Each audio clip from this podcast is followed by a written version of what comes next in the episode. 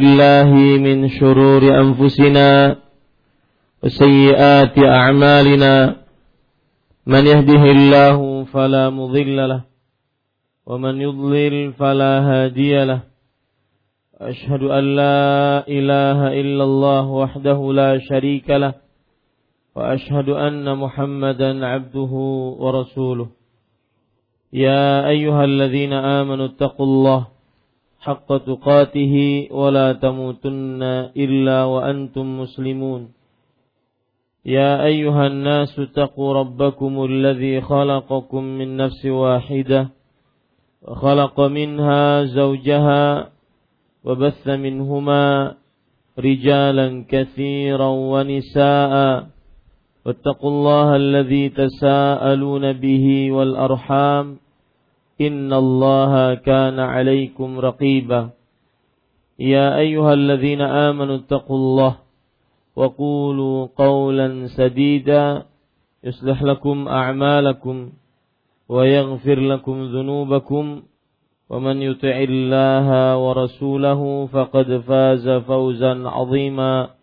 أما بعد فإن أصدق الحديث كتاب الله وأحسن الهدي هدي محمد صلى الله عليه وعلى آله وسلم وشر الأمور محدثاتها وكل محدثة بدعة وكل بدعة ضلالة وكل ضلالة في النار Alhamdulillah kita bersyukur pada Allah Subhanahu wa taala pada hari ini Rabu malam Kamis 18 Jumadal Ula 1438 Hijriah kita kembali duduk bersama di dalam kajian rutin membaca kitab tauhid yang ditulis oleh Fadilatul Syekh Al-Allamah Muhammad At-Tamimi rahimahullahu taala. Salawat dan salam semoga selalu Allah berikan kepada Nabi kita Muhammad sallallahu alaihi wa ala alihi wasallam pada keluarga beliau, para sahabat, serta orang-orang yang mengikuti beliau sampai hari kiamat kelak. Dengan nama-nama Allah yang husna dan sifat-sifatnya yang ulia, kita berdoa, Allahumma inna nas'aluka ilman nafi'an wa rizqan tayyiban wa amalan mutaqabbala. Allahumma anfa'na bima 'allamtana wa 'allimna ma yanfa'una wa zidna ilma. Wahai Allah sesungguhnya kami mohon kepada engkau ilmu yang bermanfaat, rezeki yang baik, dan amal yang diterima. Wahai Allah berikanlah manfaat atas ilmu yang engkau ajarkan kepada kami. Dan ajarkanlah kepada kami ilmu yang bermanfaat. Dan tambahkanlah kepada kami ilmu. Amin ya Rabbal Alamin. Bapak ibu saudara saudari yang dimuliakan oleh Allah subhanahu wa ta'ala. Masih kita membicarakan bab yang ke-32 penulis rahimahullahu taala mengatakan babu qaulillahi taala innama dzalikumus syaitanu yukhawwifu awliya'ah fala takhafuhum wa khafuni. Bab firman Allah Subhanahu wa taala yang artinya sesungguhnya mereka itu tidak lain hanyalah syaitan yang menakut-nakuti kalian dan kawan kau dengan kawan-kawannya yaitu orang-orang musyrik. Karena itu janganlah kalian takut kepada mereka tapi takutlah kepada aku.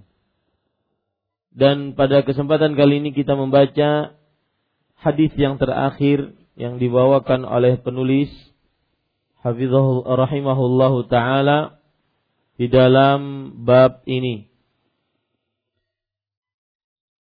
قال المصنف رحمه الله تعالى وعن عائشة أن رسول الله صلى الله عليه وعلى آله وسلم قال من التمس رضا الله بسخط الناس رضي الله عنه وأرضى عنه الناس ومن التمس رضا الناس بسخط الله سخط الله عليه وأسخط عليه الناس Rawahu Ibnu Hibban fi sahihi. Diriwayatkan dari Aisyah radhiyallahu anha bahwa Rasulullah sallallahu alaihi wa alihi wasallam bersabda, barang siapa berusaha mendapatkan ridha Allah sekalipun dengan resiko kemarahan manusia, maka Allah meridainya dan menjadikan manusia ridha kepadanya. Dan barang siapa berusaha mendapatkan ridha manusia dengan melakukan apa yang menimbulkan kemurkaan Allah, maka Allah murka kepadanya dan menjadikan manusia murka pula kepadanya. Hadis riwayat Ibnu Hibban dan dalam sahihnya. Bapak, Ibu, saudara-saudari yang dimuliakan oleh Allah, kita lihat kembali artinya diriwayatkan dari Aisyah. Aisyah radhiyallahu anha wa ardhaha adalah istri Nabi Muhammad sallallahu alaihi wa ala alihi wasallam. Dan Nabi Muhammad sallallahu alaihi wasallam tidak pernah menikah dengan perempuan yang perawan selain Aisyah radhiyallahu anha wa ardhaha. Dan Aisyah radhiyallahu anha wa ardhaha wafat pada tahun 58 Hijriah. Sekitar 47 tahun setelah Nabi Muhammad sallallahu alaihi wasallam meninggal.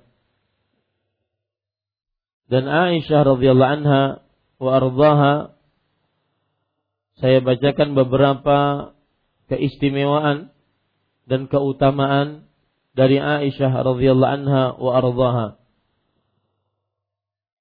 bahwa disebutkan oleh para ulama di antaranya Imam Az-Zahabi rahimahullahu taala di dalam kitab beliau Syiar A'lamin Nubala bahwa Aisyah radhiyallahu anha afqahu nisa'il ummati 'alal itlaq wanita yang paling dalam agamanya secara mutlak tidak ada yang menyaingi beliau dalam ilmu agama. Dan nama lengkap beliau Aisyah bintu atau binti Abi Bakrin As-Siddiq bin Abi Quhafah bin Amir bin Ka'ab Al-Qurashiyah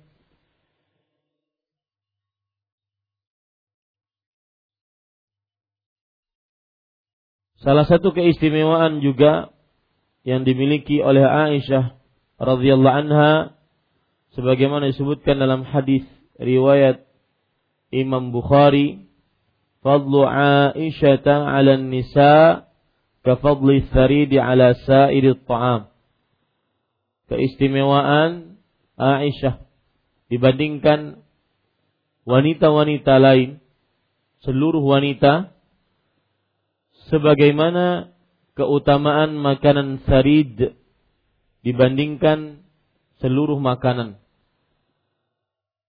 Bahkan sampai pernikahan Aisyah radhiyallahu anha adalah termasuk dari petunjuk ilahiyah, petunjuk Allah Subhanahu wa taala.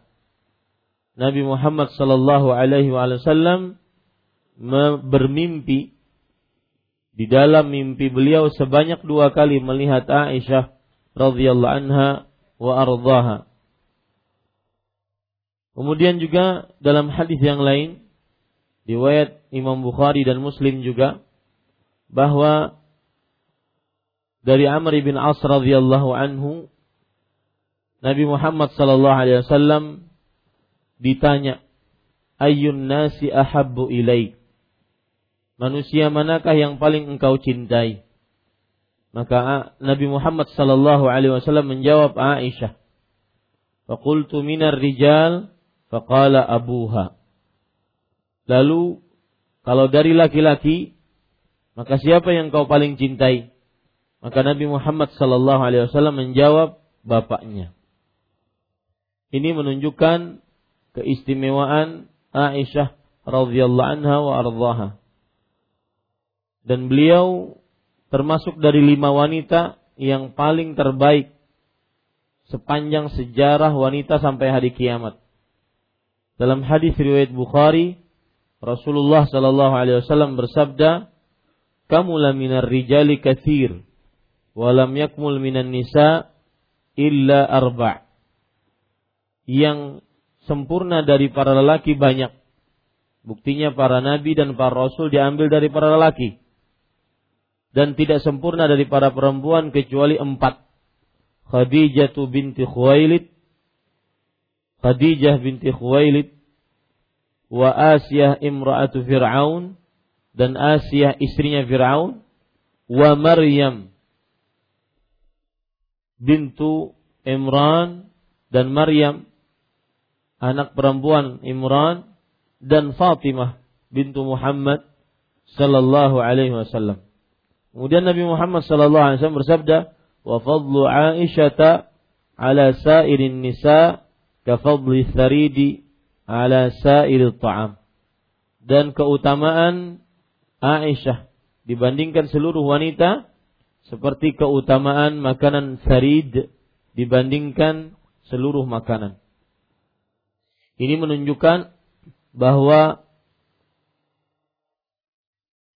kekeliruan bahkan kesalahan yang sangat berbeda dengan keyakinan orang Islam yaitu yang diyakini oleh orang-orang Syiah Rafidhah yang meyakini bahwa Aisyah radhiyallahu anha adalah wanita yang tidak baik, wanita yang tidak pantas menjadi pendamping Rasulullah sallallahu alaihi wasallam. Hadis-hadis yang saya bacakan tadi bantahan yang tegas dari Nabi Muhammad sallallahu alaihi wasallam akan keyakinan mereka.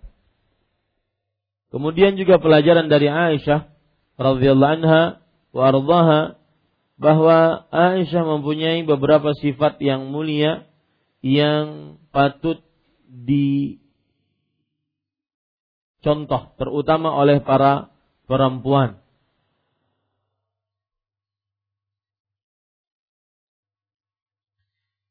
Di sebuah hadis atau riwayat yang disebutkan di dalam At-Tabaqatul Kubra bagaimana tawadhu'nya Aisyah radhiyallahu anha wa ardhaha.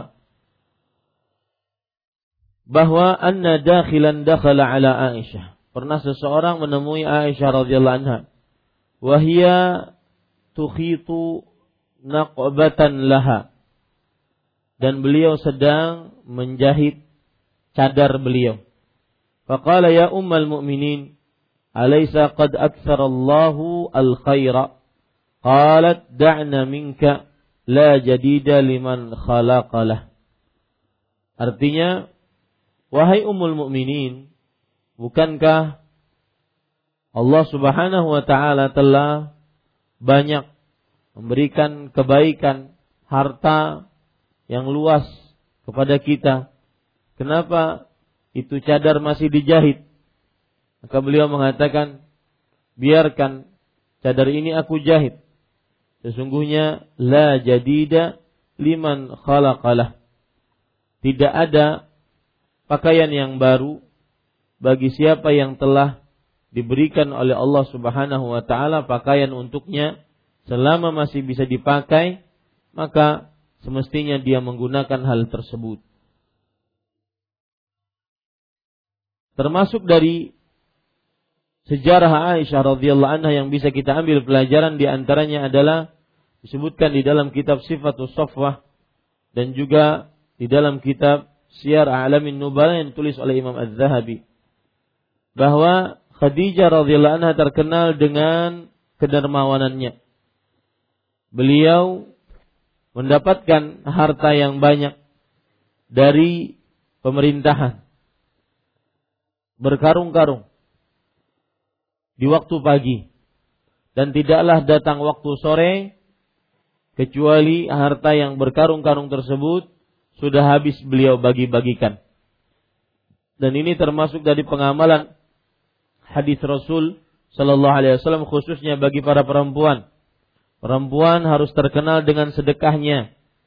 Rasulullah Shallallahu Alaihi Wasallam bersabda, "Ya ma'syaran nisa, tasaddaqna fa inni ra'aitukunna aktsar ahli nar wa aktsirna al-istighfar fa inni ra'aitukunna aktsar ahli nar wahai para perempuan bersedekahlah dan perbanyaklah istighfar. Sesungguhnya aku telah melihat kalian penghuni neraka yang paling terbanyak ketika itu Aisyah radhiyallahu anha wa ardhaha berpuasa maka beliau mengatakan hati futuri. Wahai pelayanku, tolong datangkan makanan aku hendak berbuka puasa. Maka kata pelayannya, Halla tarakti. Wahai Aisyah, kenapa tadi engkau tidak tinggalkan untuk bekal kita berbuka puasa? Maka beliau mengatakan, jadi saking saking asyiknya nikmatnya bersedekah lupa terhadap dirinya sendiri.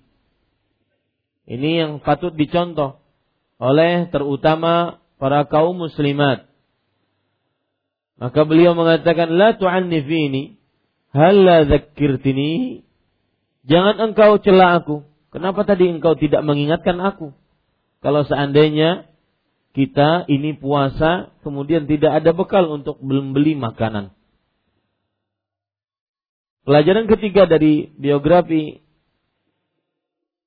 seorang perempuan hebat ini adalah yaitu beliau tergolong wanita yang memberikan contoh bahwa wanita pun harus berilmu agama. Karena ada pepatah Arab mengatakan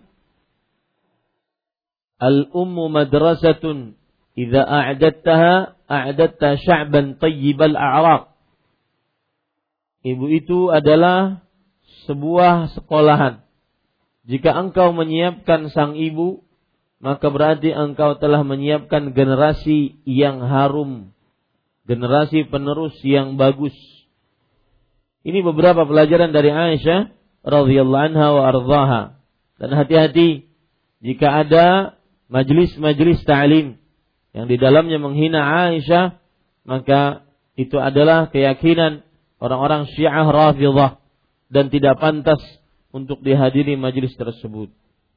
Dengan syubhat apa pun, dengan cerita-cerita apa pun, maka sudah bisa dipastikan itu bukan orang-orang ahlu sunnah. Karena orang ahlu sunnah keyakinan mereka Aisyah radhiyallahu anha wa ardhaha zaujatun Nabi sallallahu alaihi wasallam di dunia wal akhirah.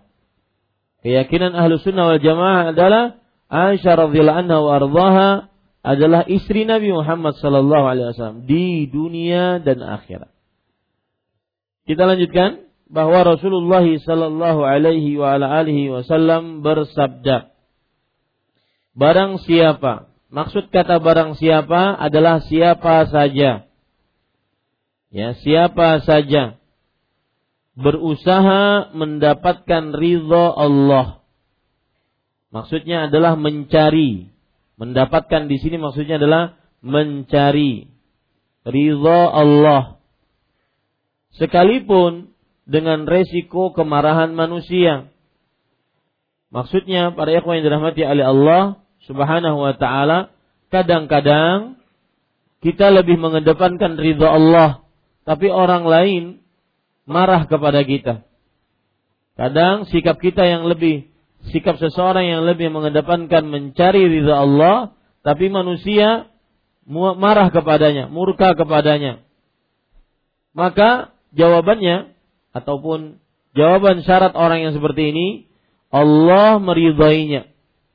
Karena dia lebih mengedepankan ridha Allah Subhanahu wa taala dan menjadikan manusia ridha kepadanya. Ya, menjadikan manusia ridha kepadanya. Kenapa? Asalnya kan manusia tersebut membenci. Kenapa kemudian ridha kepadanya? Para ikhwan yang dirahmati oleh Allah, ini mudah dipahami sebenarnya. Kalau seandainya kita lebih mengedepankan ridha Allah, meskipun manusia murka kepada kita, marah kepada kita, ya maka nanti Allah tetap ridho kepada kita dan Allah Subhanahu wa taala menjadikan manusia-manusia yang murka tadi ridho kepadanya. Kenapa demikian para ikhwan yang dirahmati oleh Allah? Karena hidayah di tangan Allah Subhanahu wa taala. Allah yang membolak-balikan hati manusia.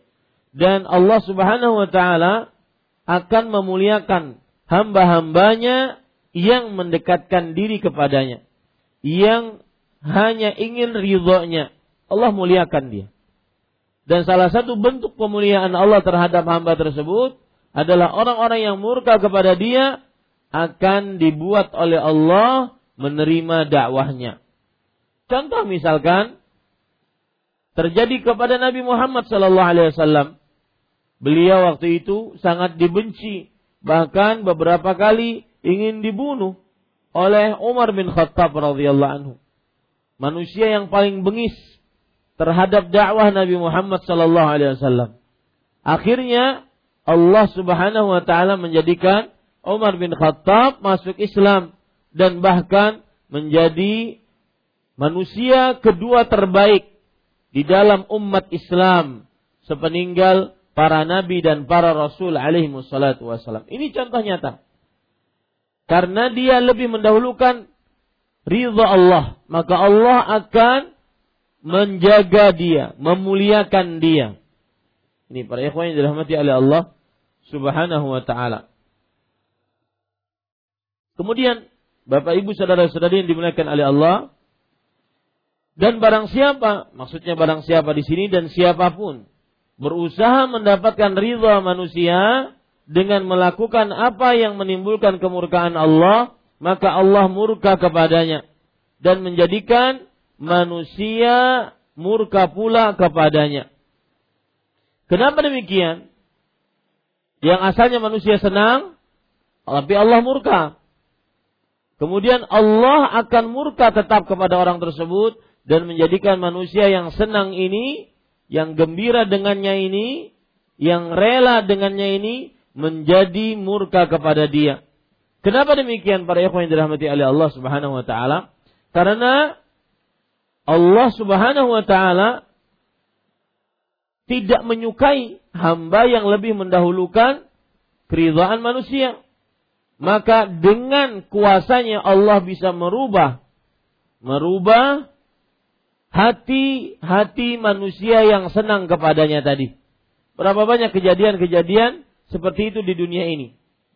Jadi intinya siapa yang lebih mendahulukan Allah, maka Allah akan memuliakan dia.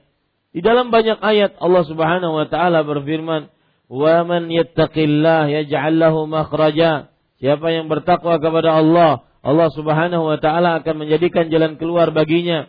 Dalam surah At-Talaq ayat 3, Kemudian juga Allah Subhanahu wa taala berfirman, Allahu yatawalla salihin. Allah Subhanahu wa taala akan menolong orang-orang yang saleh. Disebutkan dalam surat Al-A'raf ayat 196. Kemudian Allah berfirman juga, wal aqibatu taqwa dan akhir segala urusan yang baik adalah dimiliki oleh orang-orang yang bertakwa. Ayat surat Toha ayat 132. Ini semua ayat-ayat menunjukkan bahwasanya seorang yang bertakwa lebih mengedepankan ridha Allah meskipun manusia ridha murka kepadanya dan Allah akan tetap ridha dan menjadikan manusia yang murka tadi menjadi ridha kepadanya suatu saat. Ya, menjadi ridha kepadanya. Nah, apa hubungan hadis ini dengan bab Sebelum saya sebutkan hubungan hadis ini dengan bab, para ikhwan yang dirahmati oleh Allah, hadis ini semisal juga dengan hadis yang lain. Hadis ini semisal dengan hadis yang lain, yaitu hadis yang diriwayatkan oleh Imam Tirmidzi bahwa kata Muawiyah ila Aisyah. Muawiyah menulis surat ditujukan kepada Aisyah radhiyallahu anha wa ardhaha. Aniktubi li kitaban tusini fih wala tukthiri alayya. Wahai Aisyah, wahai istri Nabi, tulislah surat wasiat kepadaku. Di dalamnya terdapat wasiatmu, tapi jangan terlalu panjang. Maka Aisyah radhiyallahu anha menulis surat kepada Muawiyah radhiyallahu anhu. Yang mana Muawiyah pada waktu itu adalah pemimpin kaum muslimin. Kemudian Aisyah menulis di dalamnya apa? Salamun alaika amma ba'du. Semoga keselamatan atas engkau wahai Muhammad, eh wahai Muawiyah. Amma ba'du. Amma ba'du itu artinya adalah apa pun yang akan aku katakan setelah ini tidak ada hubungannya dengan yang sebelumnya. Fa inni sami'tu Rasulullah sallallahu alaihi wasallam yaqul. Aku telah mendengar Rasulullah sallallahu alaihi wasallam bersabda, "Man iltamasa ridallah bi sakhatin nas, kafahu Allahu mu'tatan nas." Barang siapa yang mencari ridha Allah dengan resiko mendapatkan kemurkaan manusia, maka Allah akan cukupkan keberatan dari manusia tersebut. Allah akan cukupkan keberatan dari manusia tersebut. Artinya, yang lebih mengedepankan ridha Allah, maka dia akan dijaga oleh Allah. Apa yang Allah, apa yang manusia murkakan kepada dia tidak akan bermanfaat. Kenapa? Karena Allah menjaganya. Lanjutan hadisnya, "Wa man iltamasa nas bi sakhatillah wa kalahu Allahu ilan nas." Lihat. Siapa yang dia mencari ridha manusia dengan resiko mendapatkan kemurkaan Allah, maka Allah sandarkan urusannya kepada manusia. Nah, di sini terdapat pelajaran. Kenapa akhirnya manusia yang asalnya senang kepada dia menjadi murka? Karena dia tidak diberi petunjuk untuk berinteraksi dengan baik dengan manusia tersebut. Allah serahkan urusannya kepada manusia. Allah tidak bimbing dia agar ketika berhubungan dengan manusia tersebut dengan hubungan yang baik. Allah serahkan, udah terserah kamu. Akhirnya karena terserah Allah tidak bimbing, maka mungkin ada satu kesalahan, dua kesalahan, akhirnya manusia yang tadi asalnya senang menjadi murka. Karena Allah tidak bimbing urusan dia. Allah serahkan urusan dia pada diri dia sendiri. Nah ini dua lafal hadis ini adalah dua lafal yang sahih ya dan Bapak Ibu saudara-saudari yang dimuliakan oleh Allah Subhanahu wa taala Inilah yang dimaksud. Lalu apa hubungannya? Hadis ini dengan bab. Dengan bab takut kepada Allah Subhanahu wa taala. Lihat jenis manusia yang pertama. Karena dia takut kepada Allah, maka dia lebih mengedepankan mencari ridha siapa? Ridha Allah. Karena dia lebih takut kepada Allah. Dia lebih mengedepankan mencari ridha Allah. Manusia yang kedua, karena dia tidak takut kepada Allah. Dia lebih takut kepada manusia, lebih takut cibiran manusia, maka akhirnya dia lebih mengedepankan ridha manusia. Jadi hubungannya seperti itu. Hubungan bab ini seperti itu. Mudah-mudahan bisa dipahami Bapak Ibu saudara-saudari yang dimuliakan oleh Allah Subhanahu wa taala.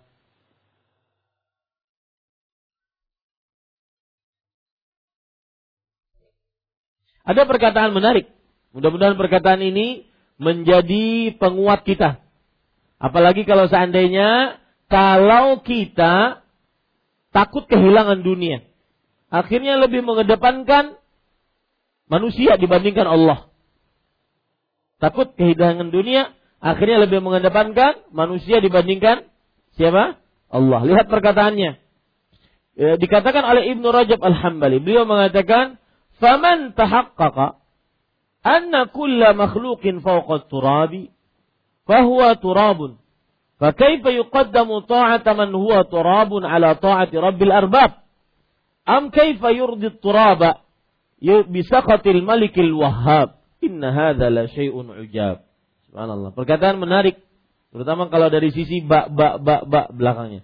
Saya bacakan faman tahaqqaqa barang siapa yang benar-benar mengenal anna kulla makhlukin bahwa setiap makhluk di atas tanah makhluk dia dan dia hidup di atas tanah maka fahuwa turab maka dia adalah tanah kita ini asalnya adalah dari tanah.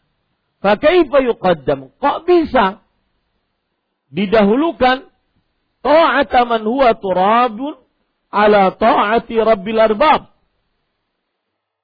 Bagaimana didahulukan mentaati seorang yang tercipta dari tanah di atas ketaatan Rob yang memiliki alam semesta. Rob yang memiliki alam semesta. Am kaifa turaba? Lalu bagaimana kok bisa seseorang lebih mencari ridha makhluk yang diciptakan dari tanah bisa khatil malikil wahhab. Dengan resiko mendapatkan murka Allah yang maha raja dan maha pemberi. Kemudian beliau mengatakan inna hadzal syai'un ujab. Sesungguhnya perbuatan seperti ini adalah sangat aneh, luar biasa. Kok lebih mendahulukan makhluk yang di, yang diciptakan dari tanah dibandingkan Allah yang menciptakan para makhluk? Ini kan aneh.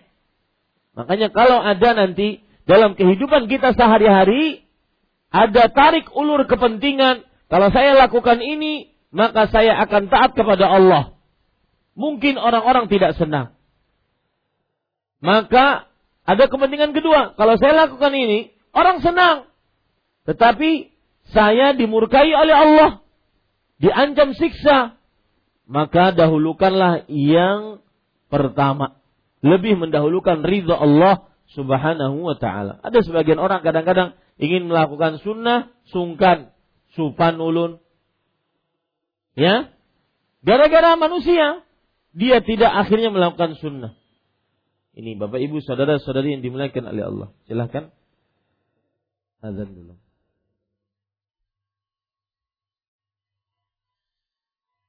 Ya, kita laku, kita lanjutkan pada ikhwan yang dirahmati oleh Allah Subhanahu wa taala.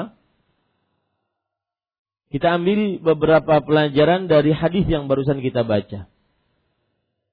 Yang pertama yaitu kewajiban mendahulukan takut kepada Allah.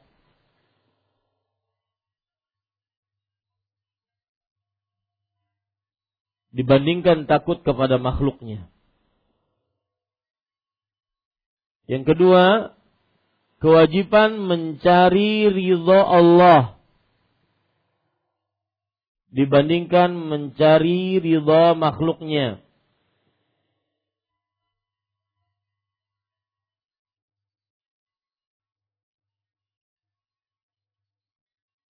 Yang ketiga, siksa. Bagi siapa yang mendahulukan ridha manusia atas ridha Allah. Siksa bagi siapa yang mendahulukan ridha manusia atas siksa Allah Subhanahu wa taala, atas ridha Allah. Siksa bagi siapa yang mendahulukan ridha manusia atas ridha Allah. Apa siksanya di sini pada ikhwah? Hah? Siksanya apa?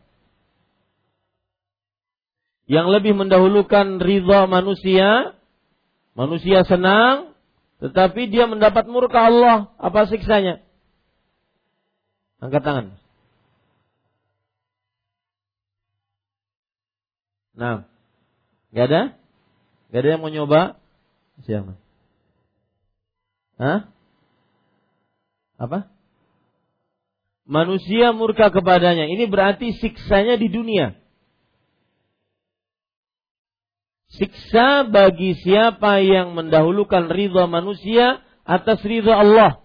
Maka dia akan mendapatkan siksa di dunia. Yaitu manusia murka kepadanya. Dan juga siksa di akhirat yaitu Allah Subhanahu wa taala akan murka kepadanya. Jadi dia akan mendapatkan siksa di dunia dan siksa di akhirat. Garis bawah itu baik-baik.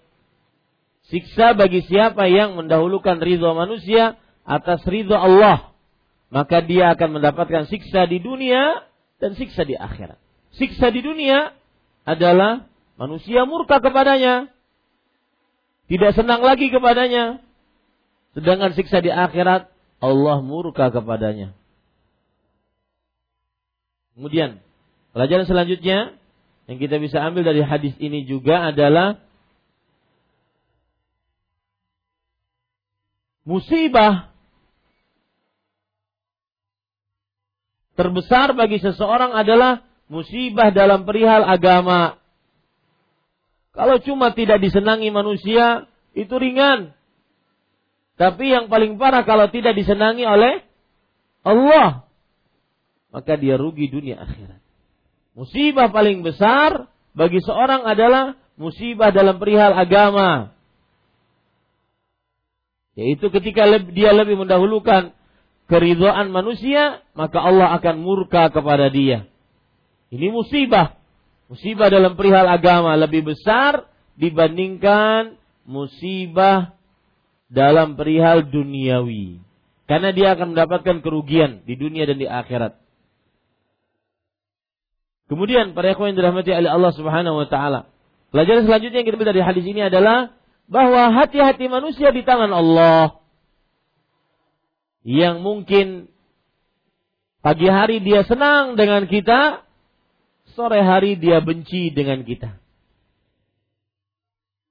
Yang pagi hari dia cinta kepada seseorang, sore hari dia benci kepada seseorang. Maka hati di tangan manusia. Seperti tadi, siapa yang mencari ridha manusia, maka Allah akan murka kepadanya. Dan manusia yang ridha tadi, suatu saat akan murka kepadanya. Semuanya itu di tangan siapa hatinya? Allah subhanahu wa ta'ala. Dan subhanallah para ikhwah ada pelajaran menarik dari Abu Lahab. Cerita Abu Lahab, bukan dari Abu Lahab, dari cerita Abu Lahab. Siapa yang lebih mendahulukan kecintaan, keridhaan terhadap sesuatu di atas keridhaan Allah, maka dia akan disiksa dengan sesuatu yang dia cintai tersebut. Lihat dalam surah At-Taubah ayat 34 sampai 35. Allah Subhanahu wa taala berfirman di dalam surah Taubah ayat 34 sampai 35 yaitu tentang orang-orang yang tidak mau bayar zakat.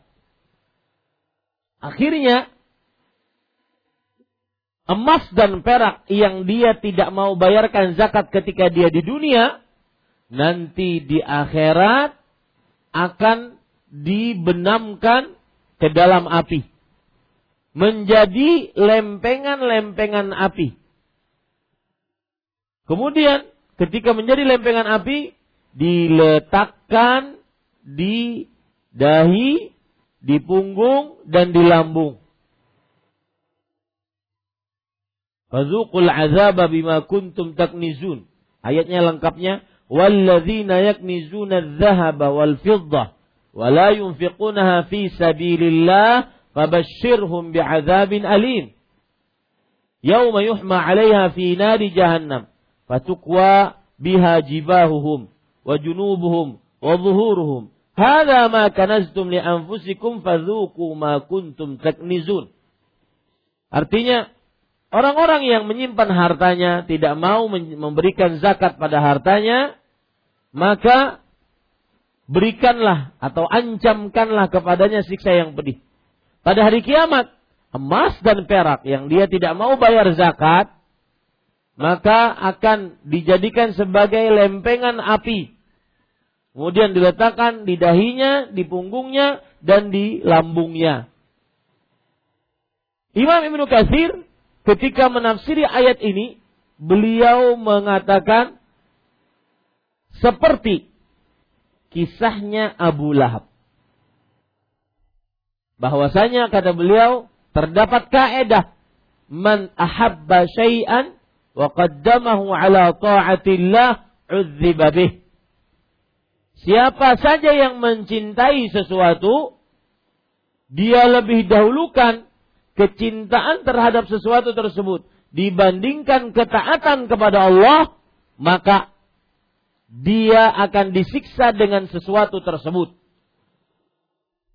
Lihat, orang yang cinta emas, perak, uang, dia tidak mau zakatkan.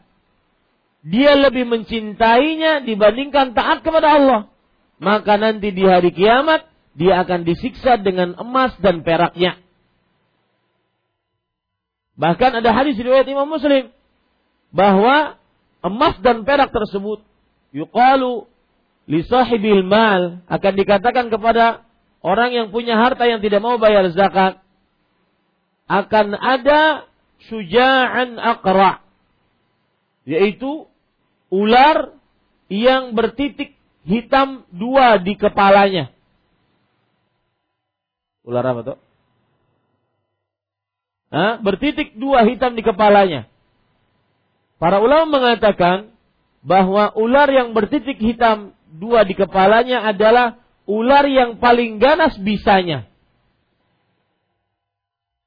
Ular ini nanti akan mengejar-ngejar si pemilik harta. Lihat, dia disiksa dengan hartanya karena dia lebih mencintai hartanya dibandingkan taat kepada Allah. Maka kemudian ular ini mengatakan, "Ana kanzuk, ana maluk." Aku harta simpananmu. Aku hartamu, ayo sini ambil. Terus dikejar-kejar. Ke mana dia lari dikejar oleh ular ini. Sampai terpojok tidak bisa dia melakukan apa-apa kecuali harus memasukkan tangannya ke dalam mulut ular tersebut sehingga berhenti untuk dikejar man ahabba syai'an wa qaddamahu ala ta'atillah udziba. Ini kaidah disebutkan oleh Imam Katsir menarik. Siapa saja yang mencintai sesuatu dan dia dahulukan kecintaan terhadap sesuatu tersebut dibandingkan taat kepada Allah, maka dia akan disiksa dengan sesuatu tersebut di dunia dan di akhirat. Nah, kisahnya dengan Abu Lahab apa? Sama. Abu Lahab Abu Lahab lebih mencintai istrinya dibandingkan beriman kepada Allah dan Rasulnya. Maka akhirnya nanti di hari kiamat yang akan menyiksa Abu Lahab siapa? Istrinya. Wa hammalatal hatab. Dan istrinya sang pembawa kayu bakar. Siap untuk apa membawa kayu bakar? Membakar Abu Lahab maka hati-hati ya yang lebih mengedepankan ridha selain ridha Allah dia akan disiksa dengan yang dia cintai tersebut di dunia dan di akhirat. Tapi para ikhwan dirahmati oleh Allah Subhanahu wa taala, sekarang kita ingin ambil kandungan bab ini. Kandungan yang pertama, penulis rahimahullahu taala berkata fihi masail. Kandungan bab ini. Al awal tafsiru ayati Ali Imran. Tafsir ayat surat Ali Imran. Yang berbunyi yaitu ayat yang pertama pada bab ini ya, yang berbunyi yaitu innama dzalikumu syaitanu yukhawwifu awliya'ah fala takhafuhum wa khafuni in kuntum mu'minin Sesungguhnya syaitan. Ulangi, sesungguhnya mereka itu tidak lain hanyalah syaitan yang menakut-nakuti kalian dengan kawan-kawannya yaitu orang-orang Quraisy. Maka janganlah takut kepada, kepada mereka, tapi takutlah kepada Allah, takutlah kepadaku jika kalian beriman. Tafsir surat ayat ini tafsir ayat ini dalam Al-Imran sudah kita pelajari bahwa Allah Subhanahu wa taala memberitahukan termasuk tipuan musuh Allah iblis yaitu dia akan membuat orang-orang beriman takut kepada musuh-musuhnya. Dia akan membuat orang-orang beriman takut kepada musuh-musuhnya. Seperti sekarang ada sebagian orang menakut-nakuti kaum mukminin yaitu kita sudah dikepung oleh orang-orang Syiah Rafidah. Kita sudah dikepung oleh orang-orang komunis.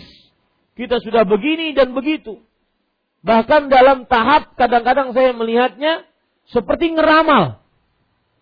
20 tahun lagi negeri Indonesia akan seperti ini. Ente ngeramal ini bukan ceramah.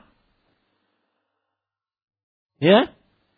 Yang lebih penting kaum muslimin itu diberikan akidah-akidah yang benar sehingga lebih bertawakal kepada lihat Rasul sallallahu alaihi dalam perang Khandaq, dalam perang Ahzab, semua faksi dari kekafiran dan kemusyrikan menyerang kota Madinah. Dari mulai orang kafir, musyrik Quraisy, Yahudi, Nasrani, Majusi, mereka semua bersatu padu untuk menyerang kota Madinah. Apa yang terjadi pada diri Rasulullah SAW? Fazadahum imanan wa qalu hasbunallahu wa ni'mal wakil. Maka mereka bertambah keimanan. Itu semestinya yang harus dilakukan. Jangan kaum muslimin ditakut-takuti. Ya. Boleh untuk mengetahui keadaan akan tetapi sampai ditakut-takuti bahkan sampai tahap meramal saya katakan. Ini adalah pendangkalan akidah terhadap kaum muslimin. Kita harus bertawakal kepada Allah. Menggali kembali ilmu-ilmu akidah yang benar sehingga tidak mudah terpengaruh dengan keyakinan Syiah Rafidah, dengan keyakinan komunisme. Jangan sampai malah diketakut-takuti. Ini pada yang dirahmati oleh Allah. Jadi salah satu trik iblis mengganggu manusia membuat kaum beriman takut terhadap musuhnya. Maka Allah ingatkan, jangan kalian takut kecuali kepadaku. Kenapa tidak boleh takut kecuali kepada Allah? Apa jawabannya? Karena angkat tangan. Adabnya angkat tangan. Karena yang salah tidak disuruh push up. Karena apa? Apa? Karena takut adalah ibadah kepada Allah. Dan yang kedua, karena tidak ada yang yanfa' wa yadur illallah. Tidak ada yang memberi manfaat, mudarat kecuali siapa? Allah Subhanahu wa taala. Kemudian tafsir penulis mengatakan dua tafsir ayat dalam surat Bara'ah atau At-Taubah. Bara'ah atau taubah. Yaitu Allah Subhanahu wa taala berfirman, "Innama ya'muru masajidallah man amana billahi wal yaumil akhir wa aqama shalah wa ata zakah wa lam yakhsha illallah." Sesungguhnya hanyalah yang memakmurkan masjid-masjid Allah ialah orang-orang yang beriman kepada Allah dan hari kemudian dan mendirikan salat, membayar zakat dan tidak takut kecuali kepada Allah. Di sini ada penekanan tidak takut kecuali kepada Allah. Itu kaitan ayat dengan bab. Penulis seakan-akan menyatakan bahwa ini ayat yang menunjukkan tidak boleh takut kecuali kepada Allah Subhanahu wa taala. Dan itu sifat orang yang beriman kepada Allah dan hari akhir. Nah, para ikhwan yang dirahmati oleh Allah Subhanahu wa taala, ada sedikit menarik juga tambahan Surat Taubah ini nama lainnya adalah surat Bara'ah. Surat Taubah nama lainnya adalah surat apa? Bara'ah. Bara'ah artinya adalah keterlepasan. Maksudnya yaitu ada dua maknanya. Allah berlepas diri dan orang dan Rasulullah Shallallahu Alaihi Wasallam berlepas diri dari kelakuan orang-orang munafik. Makanya disebut dengan bara'ah. Awal ayatnya bara'atun minallahi wa rasulih ya Allah berlepas dan Rasulnya Shallallahu Alaihi Wasallam berlepas diri dari orang-orang munafik dan kelakuannya. Apa kelakuan orang-orang munafik? Itu menghina Rasulullah, menghina Allah, menghina ayat-ayat Allah. Ini sifat sangat dominan dari orang munafik. Mengolok-olok agama Allah. Menghina syiar-syiar Allah. Menista ayat-ayat Al-Quran. Ini sifat orang munafik. Makanya kalau ada seorang kafir yang menista Al-Quran dan dibela oleh orang muslim, maka dia munafik. Karena itu sifat orang munafik. Ya, ini para ikhwan yang dirahmati oleh Allah Subhanahu wa taala. Kemudian juga ada pelajaran menarik dari surah At-Taubah. Imam Qatadah rahimahullah, seorang ulama tafsir di generasi tabi'i, Qatadah bin Da'amah As-Sadusi namanya. Beliau mengatakan, tusamma hadhihi surah suratul fadihah. Surat At-Taubah atau surat Bara'ah nama lainnya yaitu surat Fadihah, surat yang mempermalukan. Siapa yang dipermalukan? Orang-orang munafik. Ya, bagaimana dipermalukan? Yaitu begini.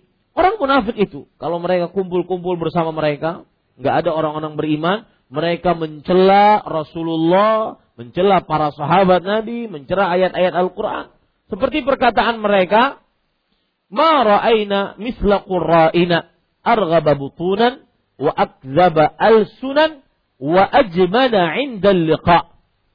Kami tidak pernah melihat orang-orang ahli baca Al-Quran, yaitu Rasulullah dan para sahabatnya. Yang Sukanya suka makan. Lisannya suka dusta. Tapi kalau ketemu musuh, paling penakut, pengecut. Ini menghina. Menghina Rasulullah Sallallahu Alaihi Wasallam dan para sahabatnya. Nah, ketika mereka kumpul-kumpul seperti itu, kalau mereka sudah pulang, mereka sudah be, apa, bubar, maka mereka takut dalam diri mereka. Takut kenapa? Takut ada surat atau ayat yang mempermalukan pertemuan mereka tadi. Dan itu disebutkan oleh Allah dalam Al-Quran. Yahdharul munafiquna an tunazzala alaihim surah bima tunabbi'uhum fi qulubihim. Orang-orang munafik malu atau bukan malu. Sangat khawatir akan ada surat yang turun dari langit memberitahukan apa yang ada di dalam hati-hati mereka. Ini menunjukkan para ikhwah bahwa orang munafik dari mulai dahulu sampai nanti hari kiamat mereka senantiasa mengolok-olok agama. Mengolok menghina Allah, menghina Rasulullah, menistakan ayat-ayat Al-Qur'an, kemudian merendahkan syiar-syiar Islam, merendahkan orang yang sholat ke masjid, merendahkan orang yang sholat berjamaah di masjid, eh fulan, ayo berjamaah eh, titiplah sampaikan salam lawan Allah. Nah, ini menghina. Ya, menghina jilbab yang besar, menghina celana di atas dua mata kaki, menghina jenggot, menghina cadar, menghina menghina ayat-ayat syiar-syiar Islam, sunnah-sunnah Rasul sallallahu alaihi wasallam. Ini sifat dominan dari orang munafik. Pelajaran selanjutnya dari taubah dari surat taubah atau yang disebut dengan surat Fadihah. Surat apa tadi? Mempermalukan ini. Yaitu bahwa bagaimanapun mereka simpan olok-olokan mereka, hinaan mereka terhadap syiar Islam di pojok dunia mana pun, Allah pasti akan bongkar dan permalukan mereka di hadapan manusia. Ya, Bagaimanapun mereka sembunyikan olok-olokan mereka terhadap syiar-syiar Allah, Allah akan bongkar dan permalukan mereka. Karena disebut dengan surat Fa, Fadihah mempermalukan. Nah ini tafsiran ayat dari surat Bara'ah dan surat Taubah. Yang intinya, walam yakhsha illallah. Dan orang yang beriman kepada Allah dan hari akhir tidak takut kecuali kepada Allah. Kata tidak takut kemudian setelahnya pengecualian menunjukkan kepada pengkhususan tidak boleh takut kecuali kepada Allah. Ya. Kemudian para ikhwan yang dirahmati oleh Allah, ayat selanjutnya tafsir ayat dari dalam surat Al-Ankabut, yaitu Al-Ankabut ayat 10. Wa minan nas man yaqulu amanna billah fa idza udhiya fillah ja'ala fitnatan nasi ka'adzabillah.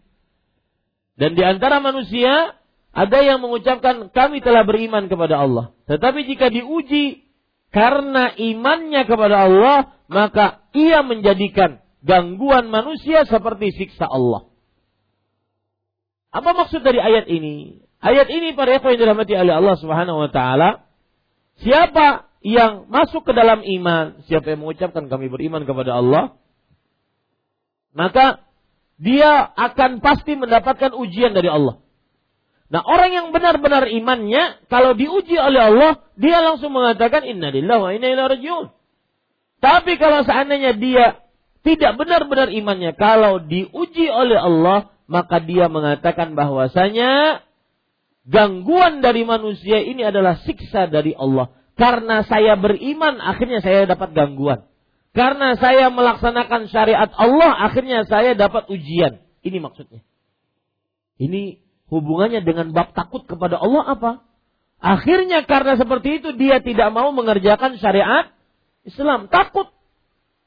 Takut dari gangguan manusia. Kalau saya begini, nanti diejek oleh manusia. Kalau saya makan sambil duduk, minum sambil duduk, di acara yang tidak ada tempat duduk, maka saya dianggap kampungan. Akhirnya dia makan berdiri. Dia menjadikan gangguan manusia itu seperti siksa Allah Subhanahu wa taala. Maka jangan pernah seperti itu. Takut hanya kepada Allah Subhanahu wa taala. Baik, pelajaran selanjutnya yang kita bisa ambil dari kandungan bab ini penulis rahimahullahu taala mengatakan annal yaqin yad'uf wa yaqwa. Nah, ini perhatikan. Keyakinan kadang bisa kuat, kadang bisa lemah ya keyakinan sesuai dengan petunjuk dari Allah Subhanahu wa taala. Makanya jangan lupa pada ikhwah senantiasa berdoa minta ketetapan hati, terutama saking banyaknya syubhat di zaman sekarang. Saking banyaknya syahwat. Syubhat apa artinya? Hal yang samar-samar dalam perihal agama. Syahwat adalah syahwat keinginan baik syahwat terhadap harta, tahta, wanita, maka minta petunjuk dari Allah. Karena iman bisa naik, bisa turun, keyakinan bisa naik, bisa kuat, bisa lemah, maka minta ketetapan dari Allah Subhanahu wa taala. Kemudian penulis mengatakan, alamatu dha'fihi wa min dzalika hadhihi salas an turdin nasa bi sakhatillah wa an tahmadahum ala rizqillah wa an tadhummahum ala ma lam yu'tikallah. Tanda lemahnya keimanan antara lain ada tiga. Yang pertama yaitu tiga perkara yang disebutkan dalam hadis Abu Sa'id. Sudah kita baca hadis Abu Sa'id. Apa tiga perkara tersebut? Tanda lemahnya keimanan, keyakinan, yaitu mengambil ridha manusia dengan risiko mendapat murka Allah membuat manusia ridha dengan resiko mendapat murka Allah. Yang kedua, terlalu memuji manusia atas rezeki yang dia dapatkan. Padahal rezeki tersebut berasal dari Allah. Terlalu memuji, muji berlebih-lebihan manusia. Wah si dintu, wah si dintu, wah si dintu pokoknya. Lupa dia bahwa yang memberi rezeki asalnya siapa? Allah. Orang yang diluaskan rezekinya itu hanya sebatas perantara dari Allah Subhanahu wa taala.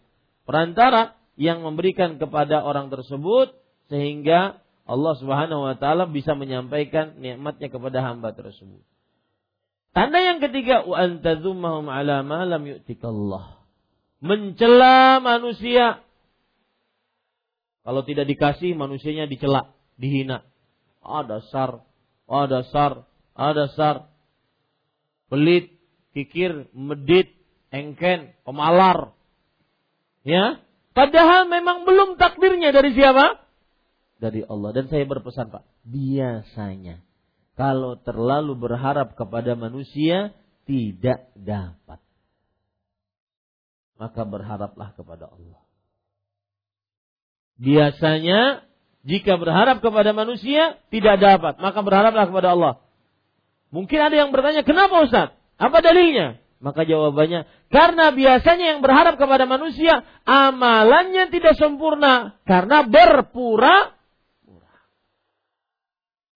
Sedangkan yang ikhlas, murni hanya Allah, maka dia amalannya tidak ada uh, apa namanya? Tidak ada beban di dalam dirinya. Yang penting saya dapat ridha Allah. Orang lain mau lihat, orang lain mau memuji, bukan urusan. Orang lain mau ngasih hadiah, nggak ngasih hadiah, bukan urusan. Yang penting saya ingin ridho siapa? Allah. Saya ulangi sekali lagi. Biasanya orang yang mencari ridho manusia itu tidak dapat. Sebabnya kenapa? Karena yang mencari kehimungan manusia, amalannya tidak ikhlas. Amalan tidak ikhlas biasanya dibuat-buat, hasilnya pun jelek. Imam misalkan, terlalu dibuat-buat. Akhirnya suaranya yang asal kalau biasa tidak ada tekanan, tidak ada tendensius apa-apa, enak didengar. Tapi kalau sudah ya ingin dipuji, ingin disanjung, maka akhirnya dibuat-buat. Yang asalnya tidak enak, kemudian dibuat-buat, semakin tidak enak. Ya, ini para ikhwan yang dirahmati oleh Allah. Ceramah begitu juga, ceramah tuh. Ya. Dibuat-buat perkataannya sehingga akhirnya orang tidak paham apa yang diceramahkan karena tidak sampai ke karena tidak berasal dari hati, maka tidak akan sampai ke dalam hati. Yang keenam, para ikhwan yang dirahmati oleh Allah, anna al khawfi lillah minal faraidhi tu'khadhu min qawlihi fil hadith manil tamasa. Memurnikan rasa takut kepada Allah termasuk kewajiban. Kenapa? Karena Allah berfirman, manil tamasa. Siapa yang mencari ridha Allah. Maka memurnikan. Ikhlas itu artinya murni, Pak. Makanya kalau ada perempuan namanya murni itu berarti ikhlas banget. ya. Ikhlas banget pokoknya. Itu murni. Arti ikhlas itu murni, suci, bening, tanpa campuran dan kotoran. Ya, kalau Anda perhatikan arti-arti ikhlas, ikhlas itu diambil dari tiga huruf dasar. Kha, lam, dan sad. Khalasa. Nanti dirubah-rubah dalam ilmu sorab menjadi ikhlas. Ya, Kemudian setiap kata dari tiga huruf dasar kha, lam dan sad menunjukkan kepada kesucian, kemurnian, tanpa campuran dan kotoran. Itulah ikhlas. Seperti orang memerah susu, memerah puting susu sapi, puting susu kambing.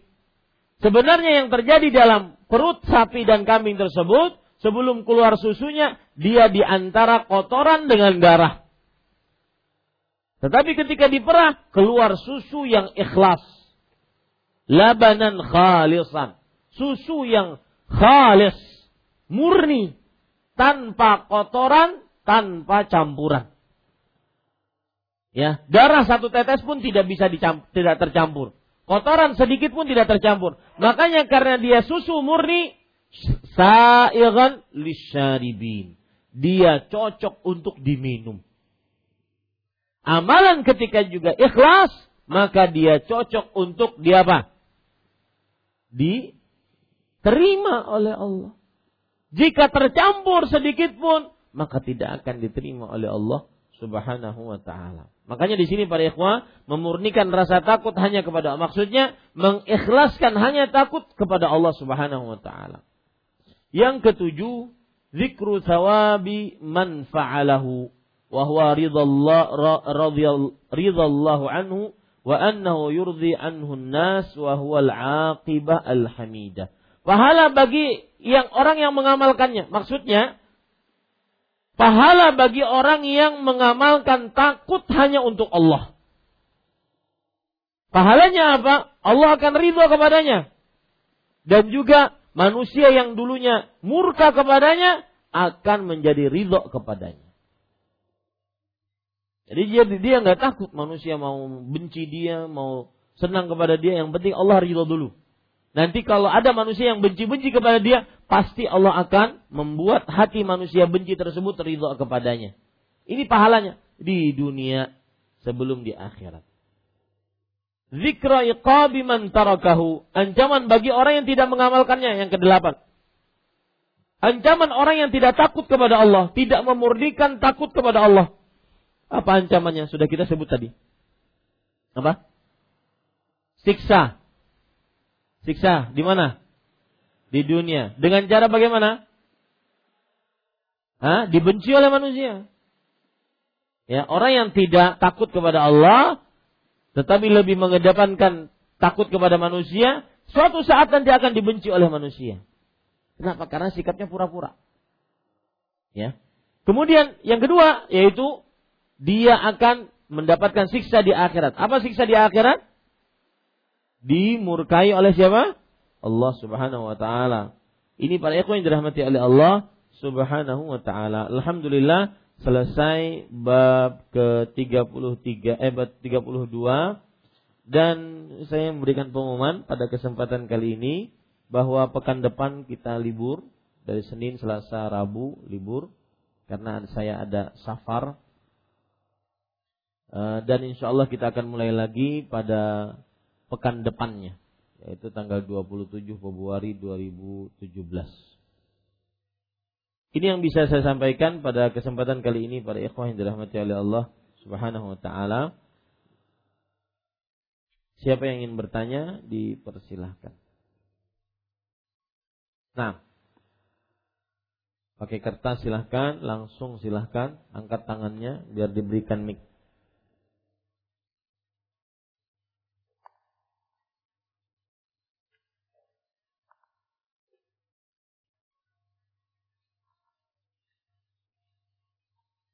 Assalamualaikum Waalaikumsalam warahmatullahi wabarakatuh. Apakah tergolong orang munafik jika melakukan maksiat terus-menerus dalam keadaan sadar itu dosa? Kemudian dia bertobat, kemudian bermaksiat lagi begitu terus.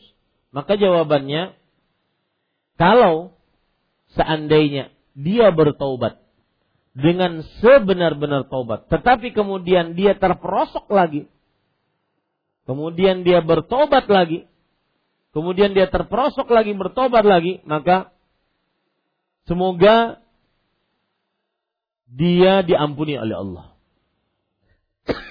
Asalkan dia benar-benar bertobat. Dan beda dengan orang yang tobatnya tobat sambal. Padas, bampih. Ya, habis hilang padas, kembali lagi. Ini tobat sambal. Yang saya maksudkan tadi, jika dia melakukan maksiat, bertobat dengan sebenar-benar tobat. Kemudian dia terperosok lagi dalam dosa yang sama. Tobat lagi dengan sebenar-benar tobat. Kemudian terperosok lagi dengan dosa yang sama. Kemudian tobat sebenar-benar tobat. Maka semoga Allah mengampuni dosanya. Apa maksudnya? Atau apa dalilnya? Jadi begini. Saya ceritakan dulu Sebenar-benar taubat di sini ada indikasinya. Pertama, dia memutuskan dosa itu. Yang kedua, dia beristighfar, menyesal atas dosa tersebut. Yang ketiga, bertekad untuk tidak melakukan dosa itu lagi. Ini sebenarnya benar taubat. Tetapi kok terperosok lagi karena dia tidak tahan. Bukan karena meremehkan dosa. Tapi dia sudah bertobat dengan sebenarnya tobat. Orang seperti ini jika berulang selama tiga kali dalam hadis Abu Hurairah, maka i'malu ma faqad ghafartu lak. Lakukan sesukamu, aku sudah ampuni dosa-dosamu. Karena dia tidak sanggup. Beda dengan orang yang melakukan dosa, kemudian dia bertobat. Bertobatnya enggak sebenarnya martabat. Bukan tobatan nasuha. Di dalam hatinya masih ada, ah, kena diulangi pulang. Ada seperti itu. Ya, ada. Maka orang seperti ini tidak masuk ke dalam hadis tadi. Inilah yang disebut dengan orang munafik. Jenis kedua tadi disebut dengan orang apa? Munafik. Wallahu alam. Bolehkah bersalaman dengan nenek istri atau nenek lainnya? Nenek lainnya siapa? Allah. Maka jawabannya tidak boleh nenek yang menjadi mahram kita adalah mertua. Ya, mertua yaitu ibu istri. Adapun nenek saya tidak tahu dalilnya. Atau nenek lainnya. Nenek lainnya siapa? Penjual untuk. Maka ini nggak boleh. Ya. Apakah masih mungkin orang yang melakukan banyak dosa secara sengaja masuk surga tertinggi tanpa azab atau tanpa hisab? Ini sepertinya pertanyaan dari pelaku dosa yang dia sulit untuk melepaskan dosanya. Maka pertanyaan seperti ini dia buat, mohon maaf yang bertanya ya, dibuat agar ada semacam kelegaan di dalam hati.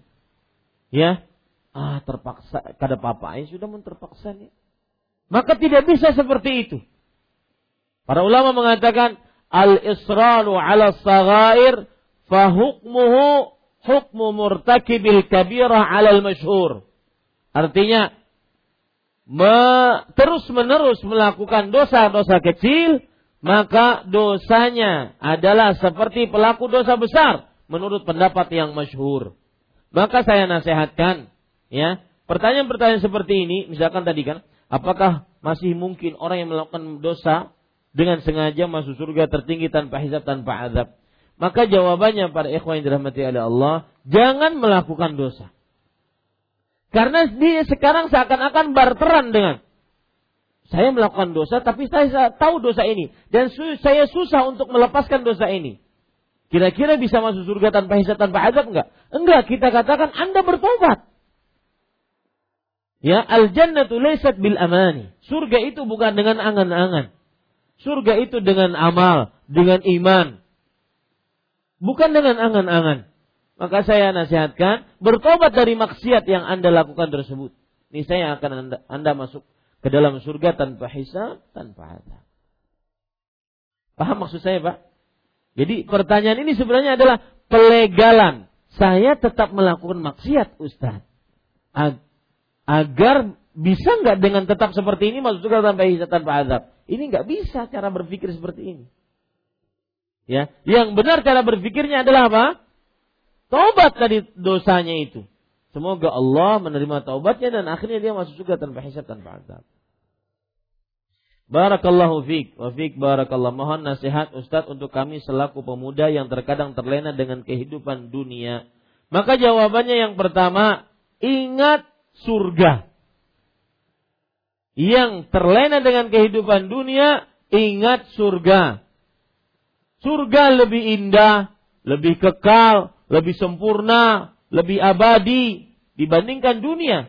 Dunia, walaupun dia sebanyak, semewah, semegah apa pun, tetap dinamakan oleh Allah sedikit.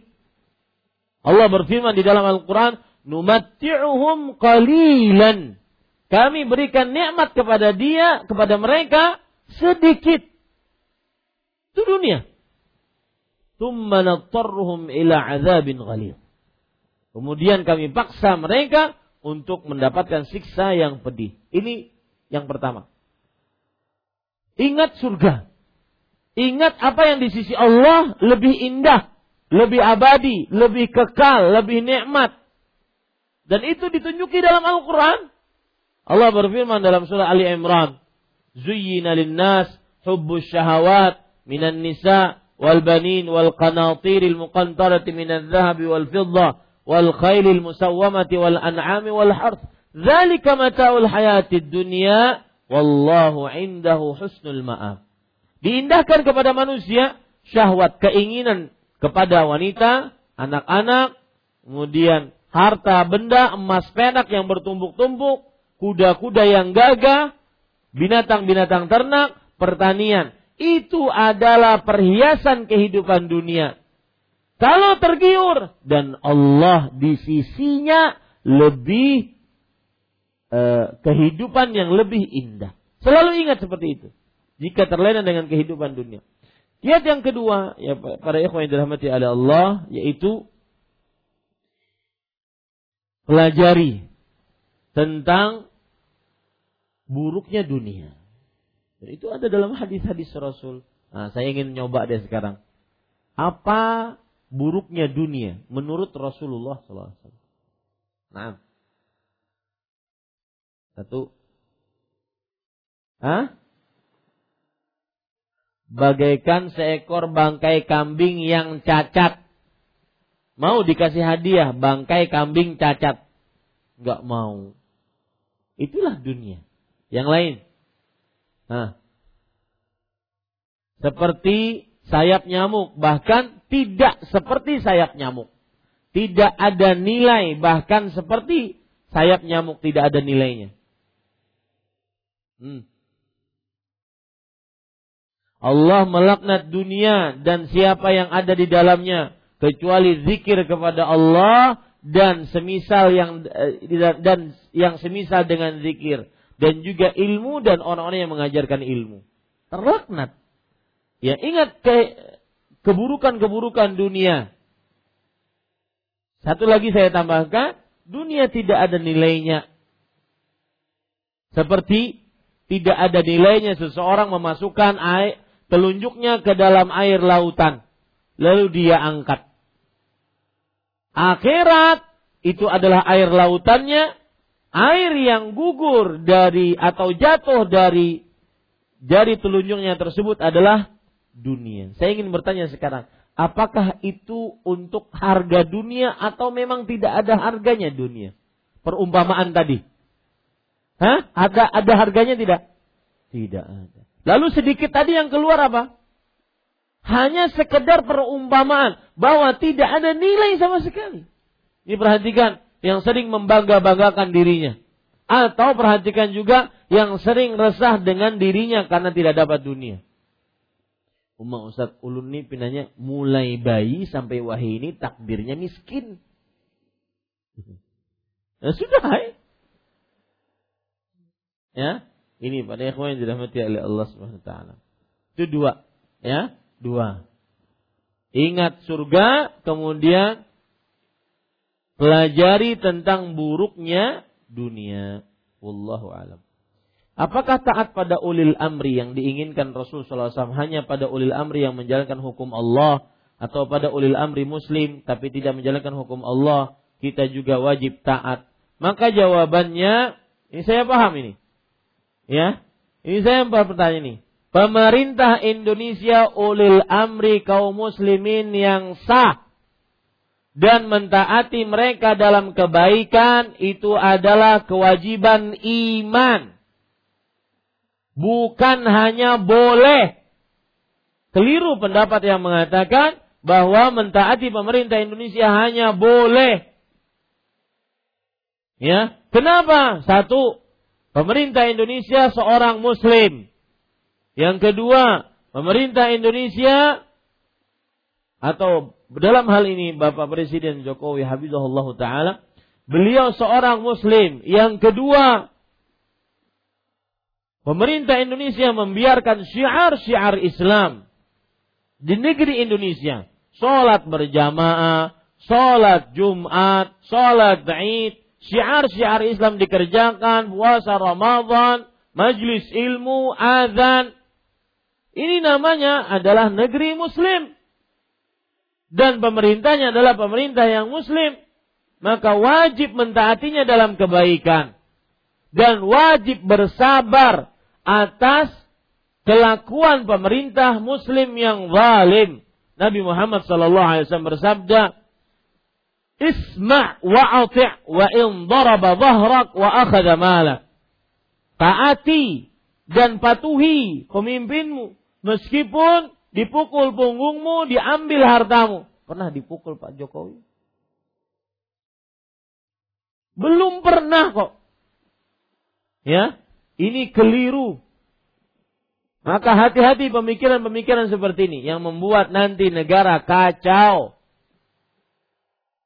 Ini para ikhwah. Ya akhi keamanan itu adalah kenikmatan Allah. Kenikmatan dari Allah. Nabi Ibrahim alaihissalam meminta keamanan sebelum meminta makanan dan minuman. Wa idh qala Ibrahim rabbi ja'al hadzal balada aminan warzuq ahlahu minas samarat man amana minhum billahi wal yawmil akhir. Artinya dan ingatlah ketika Nabi Ibrahim berdoa, Ya Allah jadikan negeri Mekah ini negeri yang aman. Setelah aman baru minta. Dan berilah rezeki. Dari siapa yang beriman di antara mereka. Buah-buahan. Makanan.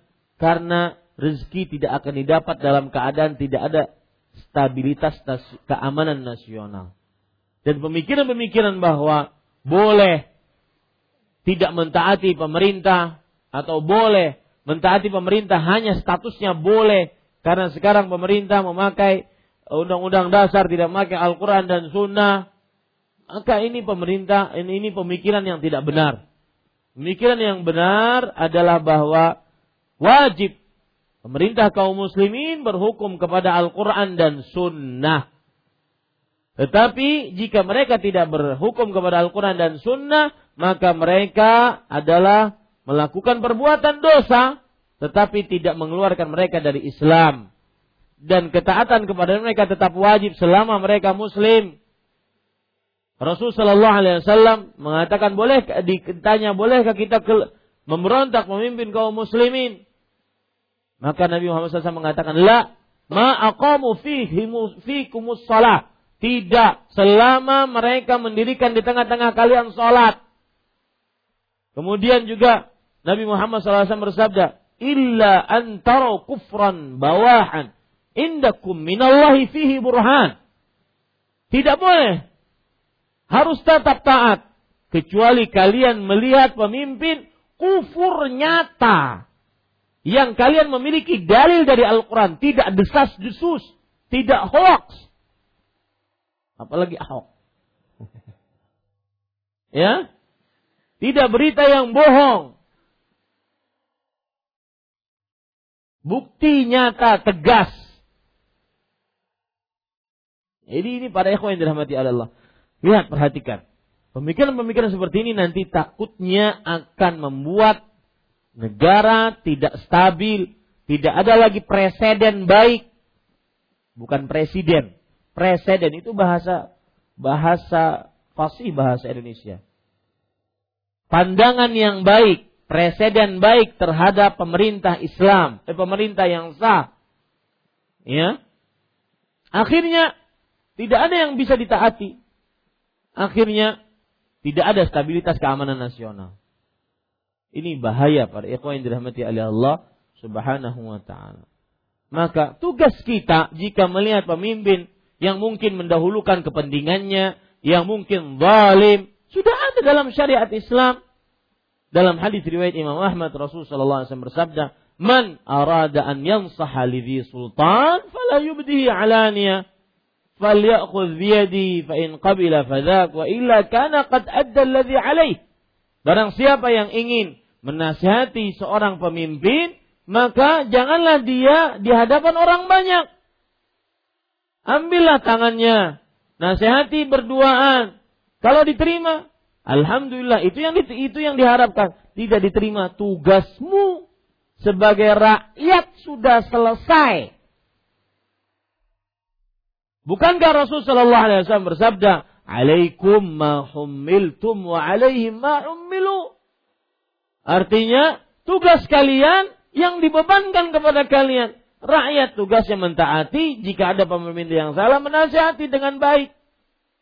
Dan tugas mereka sebagai pemimpin itu yang akan ditanyakan oleh Allah kepada mereka. Ada hadis lagi, tas'alu tas'alullaha lakum. Apa? Tu'adduna haqqahu haqqahum wa tas'aluna haqqa tas'aluna Allah haqqakum. Kalian sebagai rakyat tunaikan tugas kalian. Dan kalian kalau ingin hak minta kepada Allah kalau mendapatkan pemimpin yang zalim. Begitu sikap-sikap seorang rakyat yang didasari oleh ayat-ayat Al-Quran, hadis-hadis Rasul. Kalau dikatakan ayat-ayat tersebut, hadis-hadis tersebut hanya diberikan kepada khalifah, olil amri yang khalifah, maka tidak ada pembatasan. Belum ada pembatasan. Hadis tersebut umum untuk siapa saja yang memimpin pemimpin muslim kepada seluruh kaum muslimin. Ini para ikhwan yang dirahmati oleh Allah Subhanahu wa taala.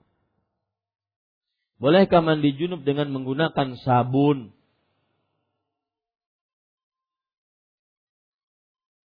Sabun aja kasat. Harus pakai banyu. Siapa ini kisahnya?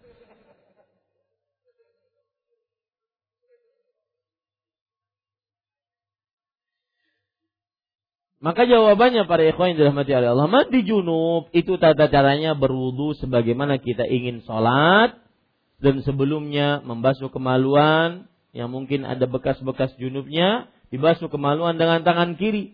Kemudian tangan kirinya dipukulkan ke lantai ataupun ke dinding ataupun dibasuh dengan sabun. Kemudian setelah itu berwudu. Setelah berwudu baru setelah itu membasuh kepala. Kemudian setelah membasuh kepala kemudian menyiram seluruh tubuh. Itu cara ringkas untuk mandi junub. Pian hendak pakai sabun, hendak pakai sampo, urusan pian.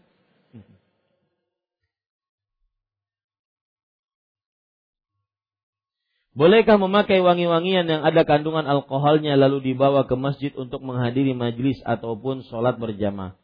Di sini pembahasan agak beberapa poin dari memakai minyak wangi yang beralkohol. Yang pertama, hukum alkohol.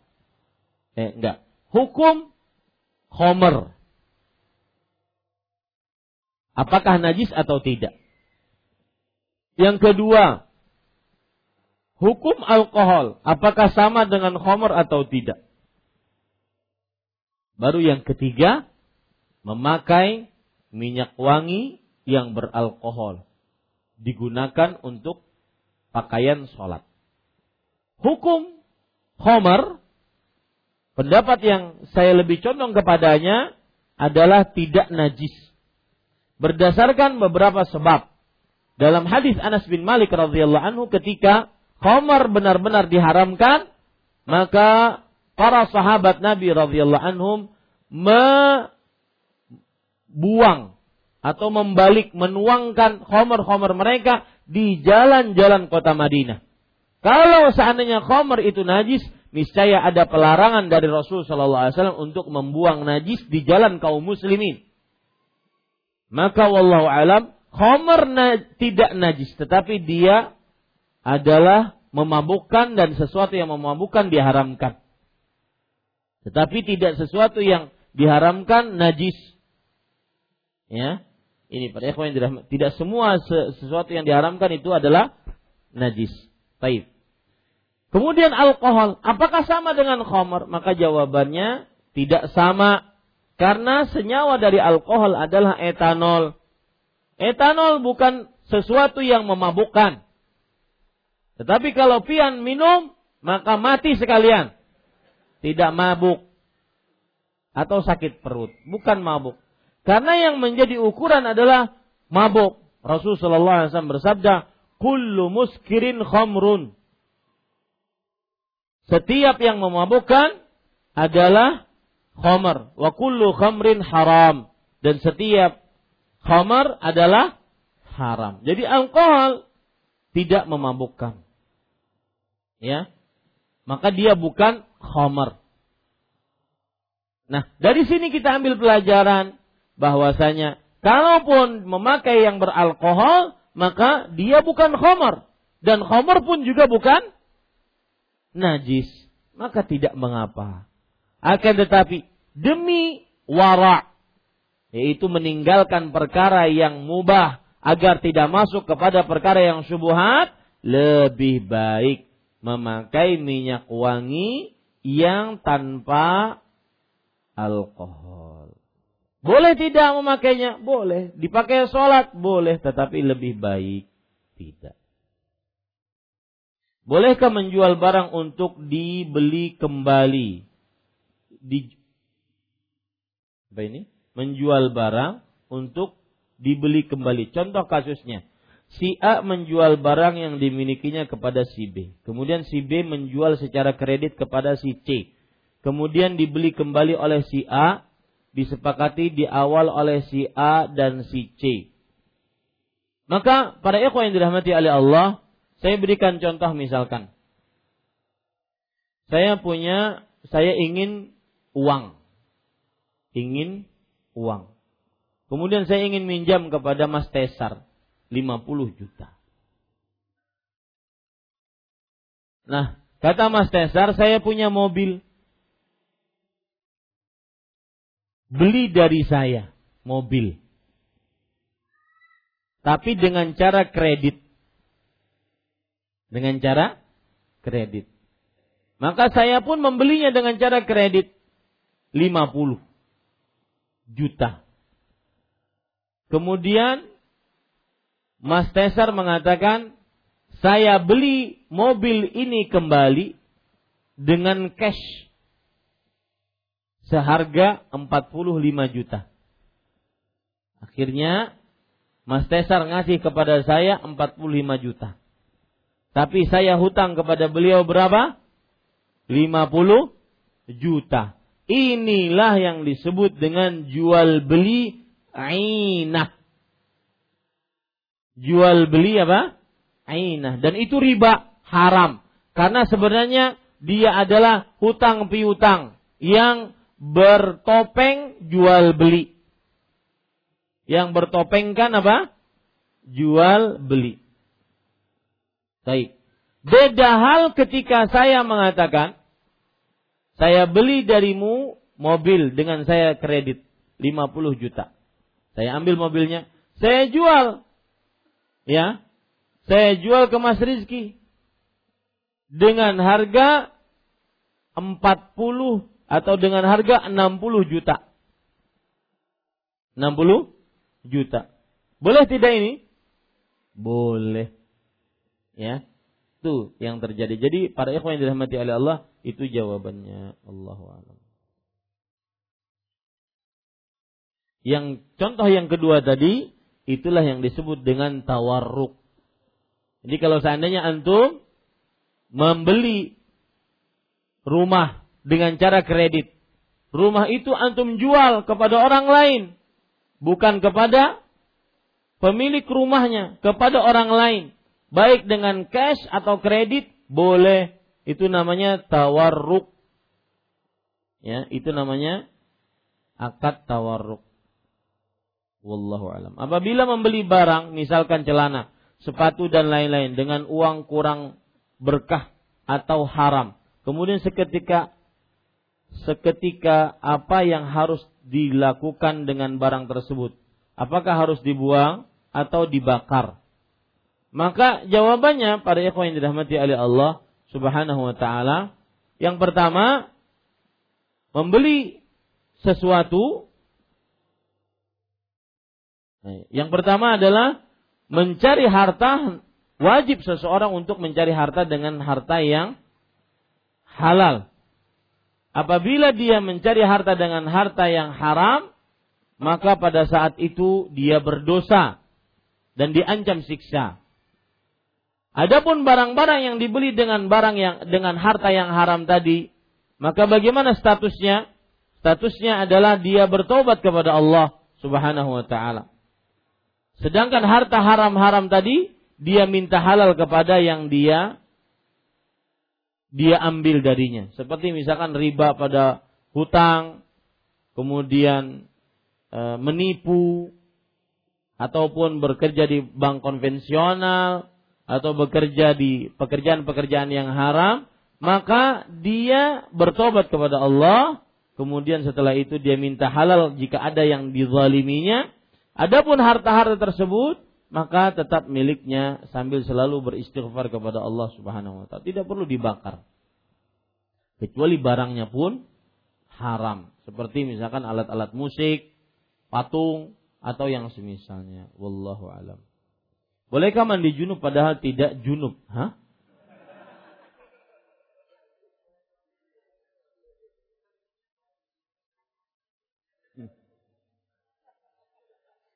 Ini pertanyaan orang Banjarmasin ya.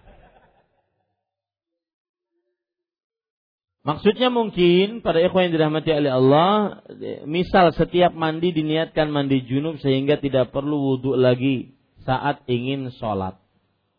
Pada ikhwan yang dirahmati oleh Allah, mandi junub adalah istilah untuk mengangkat hadas besar yaitu junub. Mengangkat hadas besar yaitu apa? Junub. Pertanyaan mungkin yang perlu ditanyakan adalah apakah mandi besar mencukupi untuk wudhu itu lebih baik pertanyaannya. Daripada antum bikin pertanyaan bolehkah mandi junub padahal tidak junub?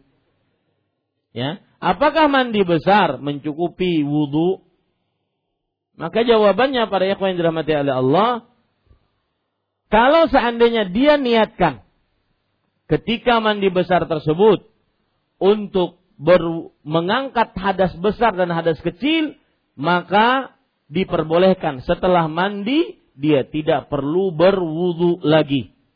Karena Rasulullah SAW bersabda, Innamal a'malu bin niat. Sesungguhnya amalan-amalan itu sesuai dengan niatnya. Wallahu a'lam. Assalamualaikum warahmatullahi wabarakatuh. Waalaikumsalam warahmatullahi wabarakatuh.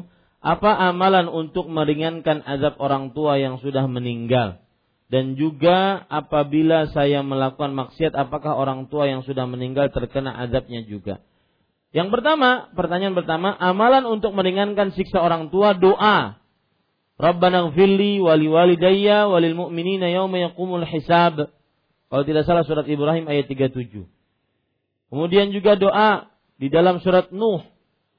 Rabbana rabbighfirli wali walidayya walil mu'minina wal mu'minat waliman dakhala baitiya mu'minan wal mu'mina mu'minan. Ya Allah ampuni dosaku dan kedua orang tuaku dan orang-orang beriman laki-laki dan orang-orang beriman perempuan. Dan bagi siapa saja yang memasuki rumahku. Begitu juga doa yang sering kita hafal dari mulai kecil. Rabbighfirli wali walidayya warhamhuma kama rabbayani saghira Rasul sallallahu alaihi wasallam bersabda seorang orang tua ditinggikan derajatnya. Ya. Ditinggikan derajatnya di hari kiamat. Kemudian dia berkata, "Ya Rabbi anna li hadza?" Wahai Rabbku, bagaimana aku bisa mendapatkan kedudukan yang tinggi ini? Amalanku tidak sampai seperti ini. Maka Rasulullah Shallallahu alaihi wasallam menjawab, "Bistighfari waladika lak." Dengan istighfar anakmu untukmu. Kemudian yang kedua, amalan agar bisa meringankan siksa orang tua adalah dia menjadi anak yang saleh. Sehingga Rasul Shallallahu Alaihi Wasallam bersabda, Inna auladakum min kasbikum. Sesungguhnya anak-anak kalian adalah hasil usaha kalian. Maka jadilah anak yang saleh, yang dengannya orang tua tersebut tidak disiksa oleh Allah Subhanahu wa taala karena kesolehannya. Kemudian para ikhwan yang dirahmati oleh Allah Subhanahu wa taala, apabila sang anak melakukan maksiat apakah orang tuanya e, mendapatkan siksa juga? Maka jawabannya tidak jika orang tuanya mengajari anak tersebut dengan pengajaran yang baik. Tetapi orang tuanya akan mendapatkan dosa juga atas maksiat anaknya jika orang tuanya tidak mengajari dengan pengajaran yang baik, bahkan orang tuanya menjadi penipu bagi anaknya. Dalam hadis riwayat Bukhari dan Muslim, Rasul sallallahu alaihi wasallam bersabda, "Ma min muslimin yastar'ihi Allahu ra'iyyah yamutu yawma yamut wa huwa ghashil ra'iyyatih illa harramallahu alaihi al-jannah." Tidaklah seorang muslim diberikan wewenang untuk menanggung beban orang-orang yang di bawah tanggung jawabnya. Suami ya, memimpin istrinya. Bapak memimpin istri dan anak-anaknya. Dalam keadaan dia meninggal dalam keadaan si pemimpin tersebut menipu orang yang di bawah tanggung jawabnya, melainkan pemimpin ini diharamkan atasnya surga.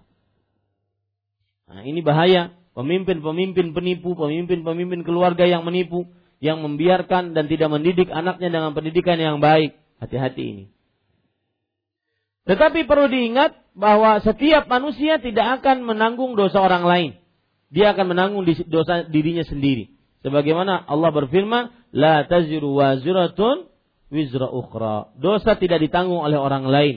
Allah juga berfirman wa anna laisa lil insani illa ma sa'a dan bahwasanya manusia tidak memiliki kecuali apa yang dia usahakan. Wallahu alam.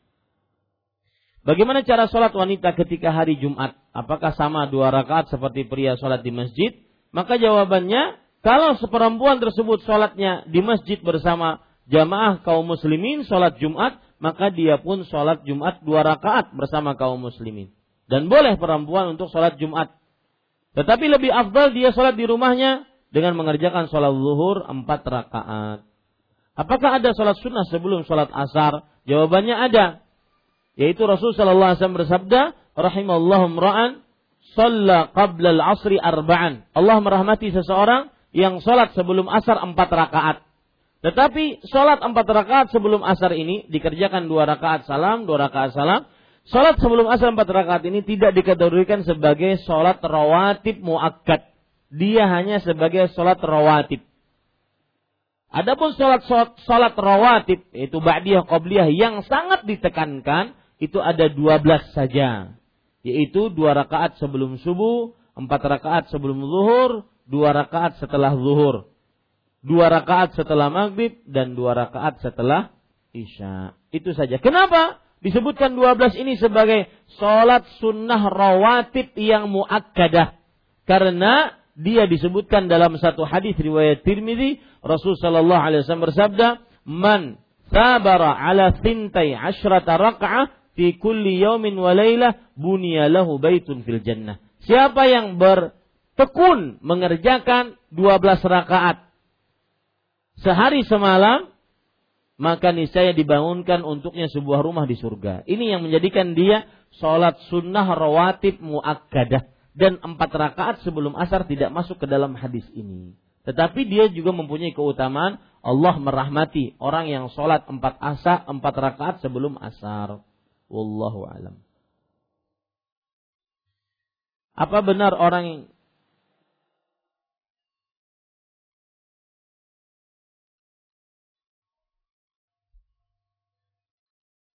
Apa benar orang yang berbuat mesum akan diajak diazab yang besar dan dimasukkan ke neraka sakar atau jahanam tapi kalau bertobat apakah diampuni? Maka jawabannya orang yang melakukan perbuatan zina maka dia akan dimasukkan ke dalam tanur. Tanur itu adalah sebuah tungku api yang alasnya lebar dan puncaknya berupa lubang yang sempit maka alasnya dinyalakan oleh Allah Subhanahu wa taala api. Kemudian akan dimasukkan para pezina, orang-orang yang melakukan syahwat yang diharamkan, baik laki-laki perempuan di dalam tungku tersebut dalam keadaan telanjang. Dan mereka akhirnya kepanasan dan masing-masing ingin keluar dari lubang yang kecil tadi. Akan tetapi tidak bisa keluar karena saking kecilnya. Dan mereka meraung-raung kesakitan. Ini adalah siksa dari orang-orang yang berzina yang diharamkan oleh Allah Subhanahu wa taala. Kalau dia bertobat bagaimana? Asalkan dia bertobat dengan taubatan yang nasuha maka diampuni dosanya. At-taibu minadz-dzambi kama la dzamba lahu. Orang yang bertobat dari sebuah dosa maka dia tidak akan memiliki dosa apa pun. Apakah benar orang yang hafal surat Al-Fatihah sampai abasa apakah akan memberi syafaat bacaan surat tadi itu? Maka jawabannya Rasul sallallahu alaihi wasallam bersabda, "Iqra'ul Qur'an fa innahu syafi'un li ashabihi yaumil qiyamah." Bacalah Al-Qur'an, sesungguhnya bacaan Al-Qur'an tersebut akan memberikan syafaat nanti pada hari kiamat bagi pembacanya. Ini keutamaan orang yang membaca Al-Qur'an dan keutamaan orang yang menghafal Al-Qur'an. Maka silahkan dibaca. Adapun surat e, Al-Fatihah dan Abasa khususnya maka belum ada dalil. Tetapi Al-Quran secara umum pemberi syafaat. Wallahu alam. Apa hukum menaruh? Apa hukumnya menaruh sesuatu yang terdapat ayat Al-Quran di dalamnya, kitab atau selebaran dan lain-lain di bawah lapak sepeda motor? Maka jawabannya para ikhwan yang dirahmati oleh Allah, jika tidak di jika tidak uh, apa namanya? jika ada tempat lain selain di bawah lapak maka lebih baik. Karena itu termasuk tempat-tempat yang dihinakan dan Al-Quran wajib dimuliakan. Bagaimana dengan Al-Lahab yang juga disebut dengan Al-Masad? Mohon penjelasannya.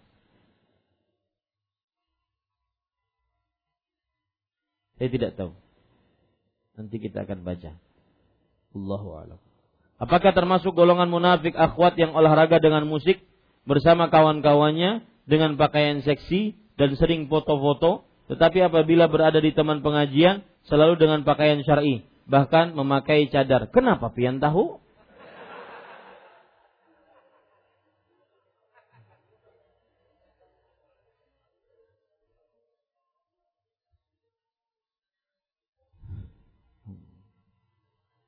Maka jawabannya pada ikhwan yang dirahmati oleh Allah Subhanahu wa taala bahwa seorang wanita muslimah harus menjaga auratnya. Wala yubdina zinatahunna illa ma dhahara minha. Wala yubdina zinatahunna illa li bu'ulatihinna. Dalam surah Nur ayat 31. Dan janganlah mereka para wanita memperlihatkan aurat-aurat mereka kecuali yang biasa terlihat. Yang biasa terlihat maksudnya pakaian mereka. Pakaian yang syar'i, yang tidak mungkin tidak bisa terlihat, pasti terlihat. Atau yang biasa terlihat maksudnya adalah kedua telapak tangan atau wajah. Makanya sebagian ulama mengatakan dan ini pendapat yang saya lebih condong kepadanya bahwa wajah adalah tidak wajib menutupnya meskipun lebih utama. Para ulama bersepakat lebih utama wajah untuk ditutup.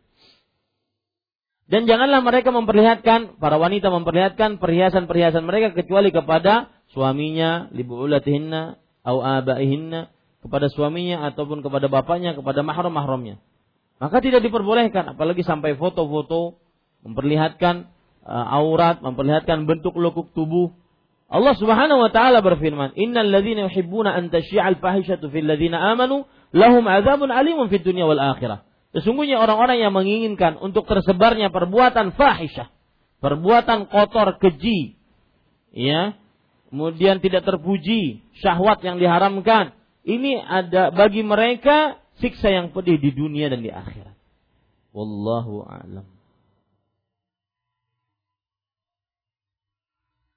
Assalamualaikum Waalaikumsalam warahmatullahi wabarakatuh.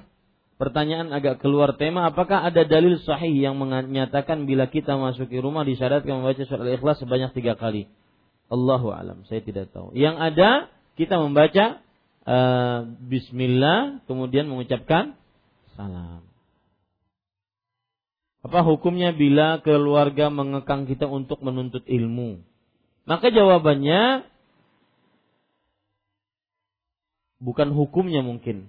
Apa nasihatnya bila keluarga kita menentang mengekang kita untuk menuntut ilmu? Maka jawabannya adalah jelaskan kepada keluarga tersebut bahwa yang kita tuntut ilmunya adalah Al-Qur'an dan hadis.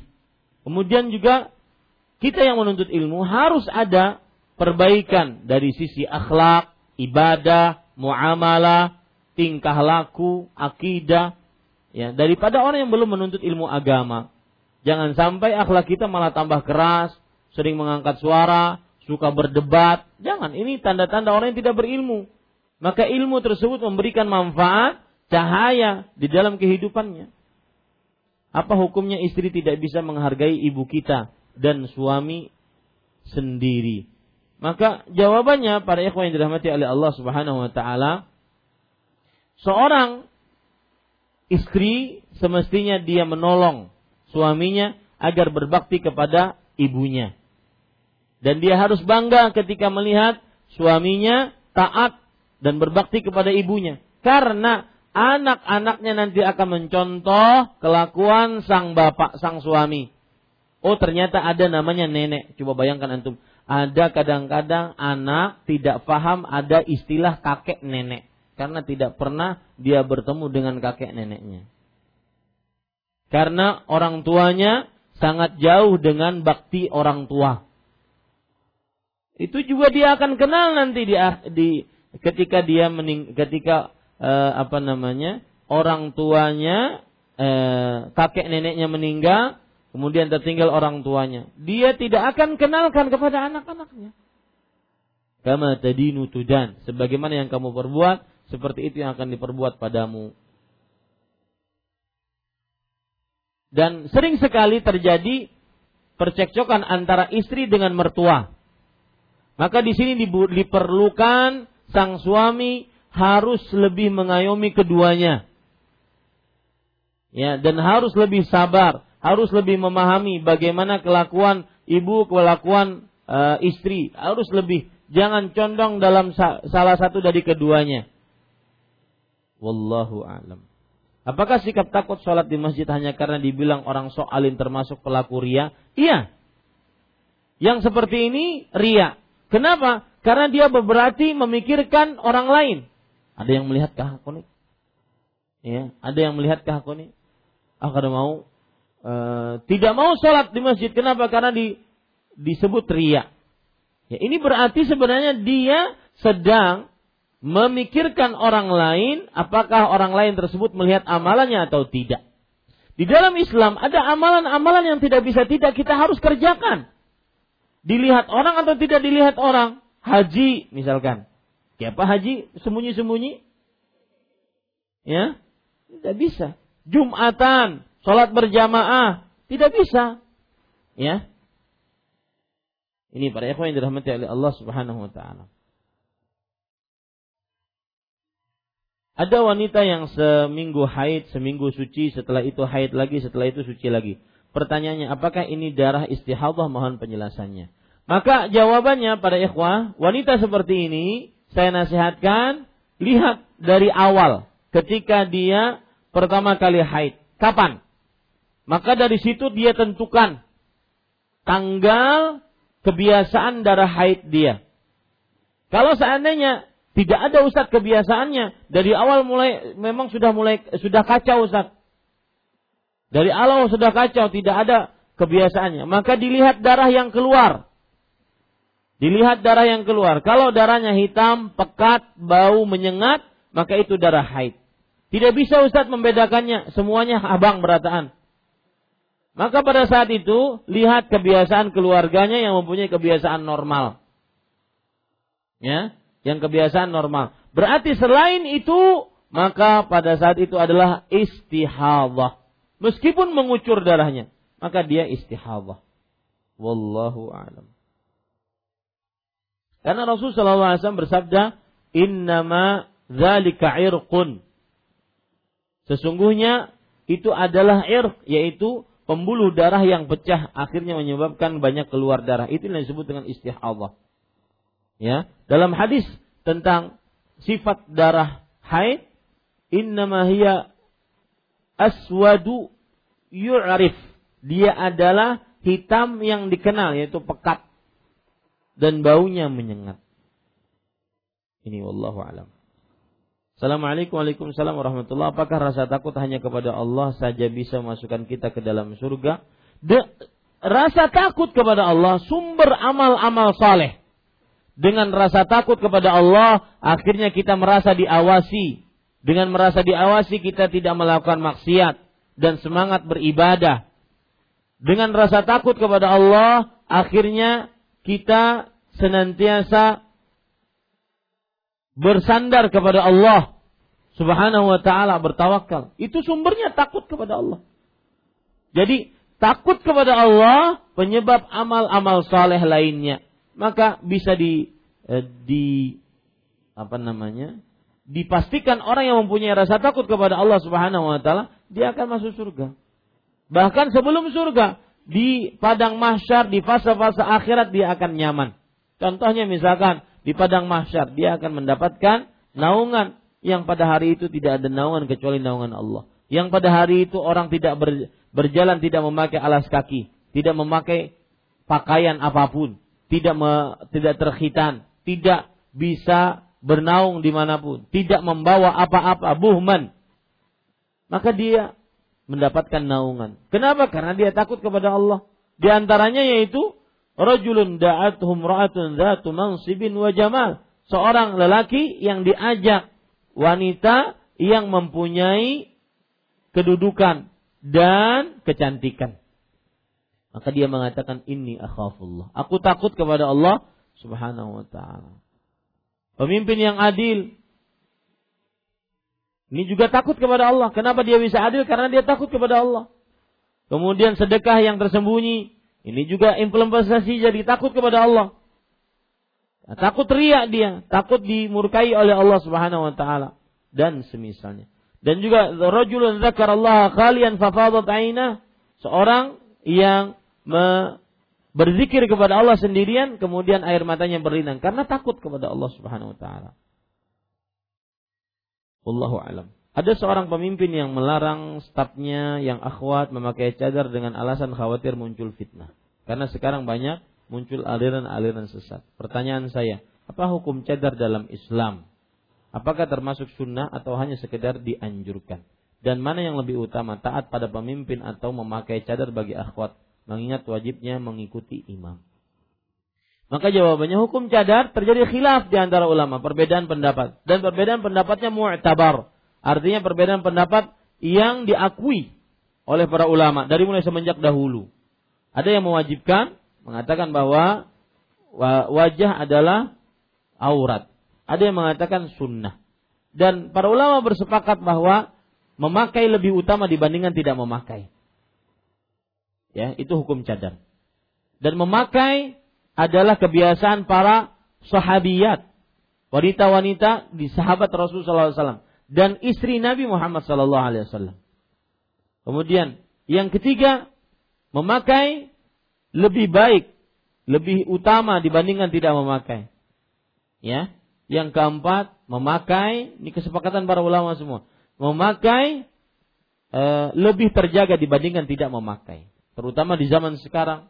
Karena tidak mungkin orang ingin melihat kecantikan seorang wanita lihat dari jempolnya. Misalkan ingin melamar perempuan, melihat pang batisnya, yang yang dilihat adalah apa? Wajahnya. Ini para ikhwan yang dirahmati oleh Allah Subhanahu wa taala. Nah, kemudian apakah pertanyaan tadi yang terakhir? Apakah termasuk sunnahnya atau sekedar dianjurkan? Ini sudah kita jawab. Dari dan mana yang lebih utama taat pada pemimpin atau memakai cadar? Maka jika perempuan ini sudah memutuskan untuk memakai cadar, maka dia berarti harus memakai cadarnya. Terutama kalau seandainya dia me, berpendapat bahwa memakai cadar adalah wajib ya adalah wajib. Kalau seandainya dia berpendapat memakai cadar adalah mustahab dianjurkan, tapi dia memakai cadar, maka tidak selayaknya dia membuka cadarnya demi perintah pemimpin. Tidak selayaknya. Karena memakai cadar dianjurkan. Wallahu a'lam. Ini yang bisa saya sampaikan. Sekali lagi saya ucapkan bahwa eh, pekan depan Senin, Selasa, Rabu libur karena saya safar. Kajian Kamis ba'da subuh.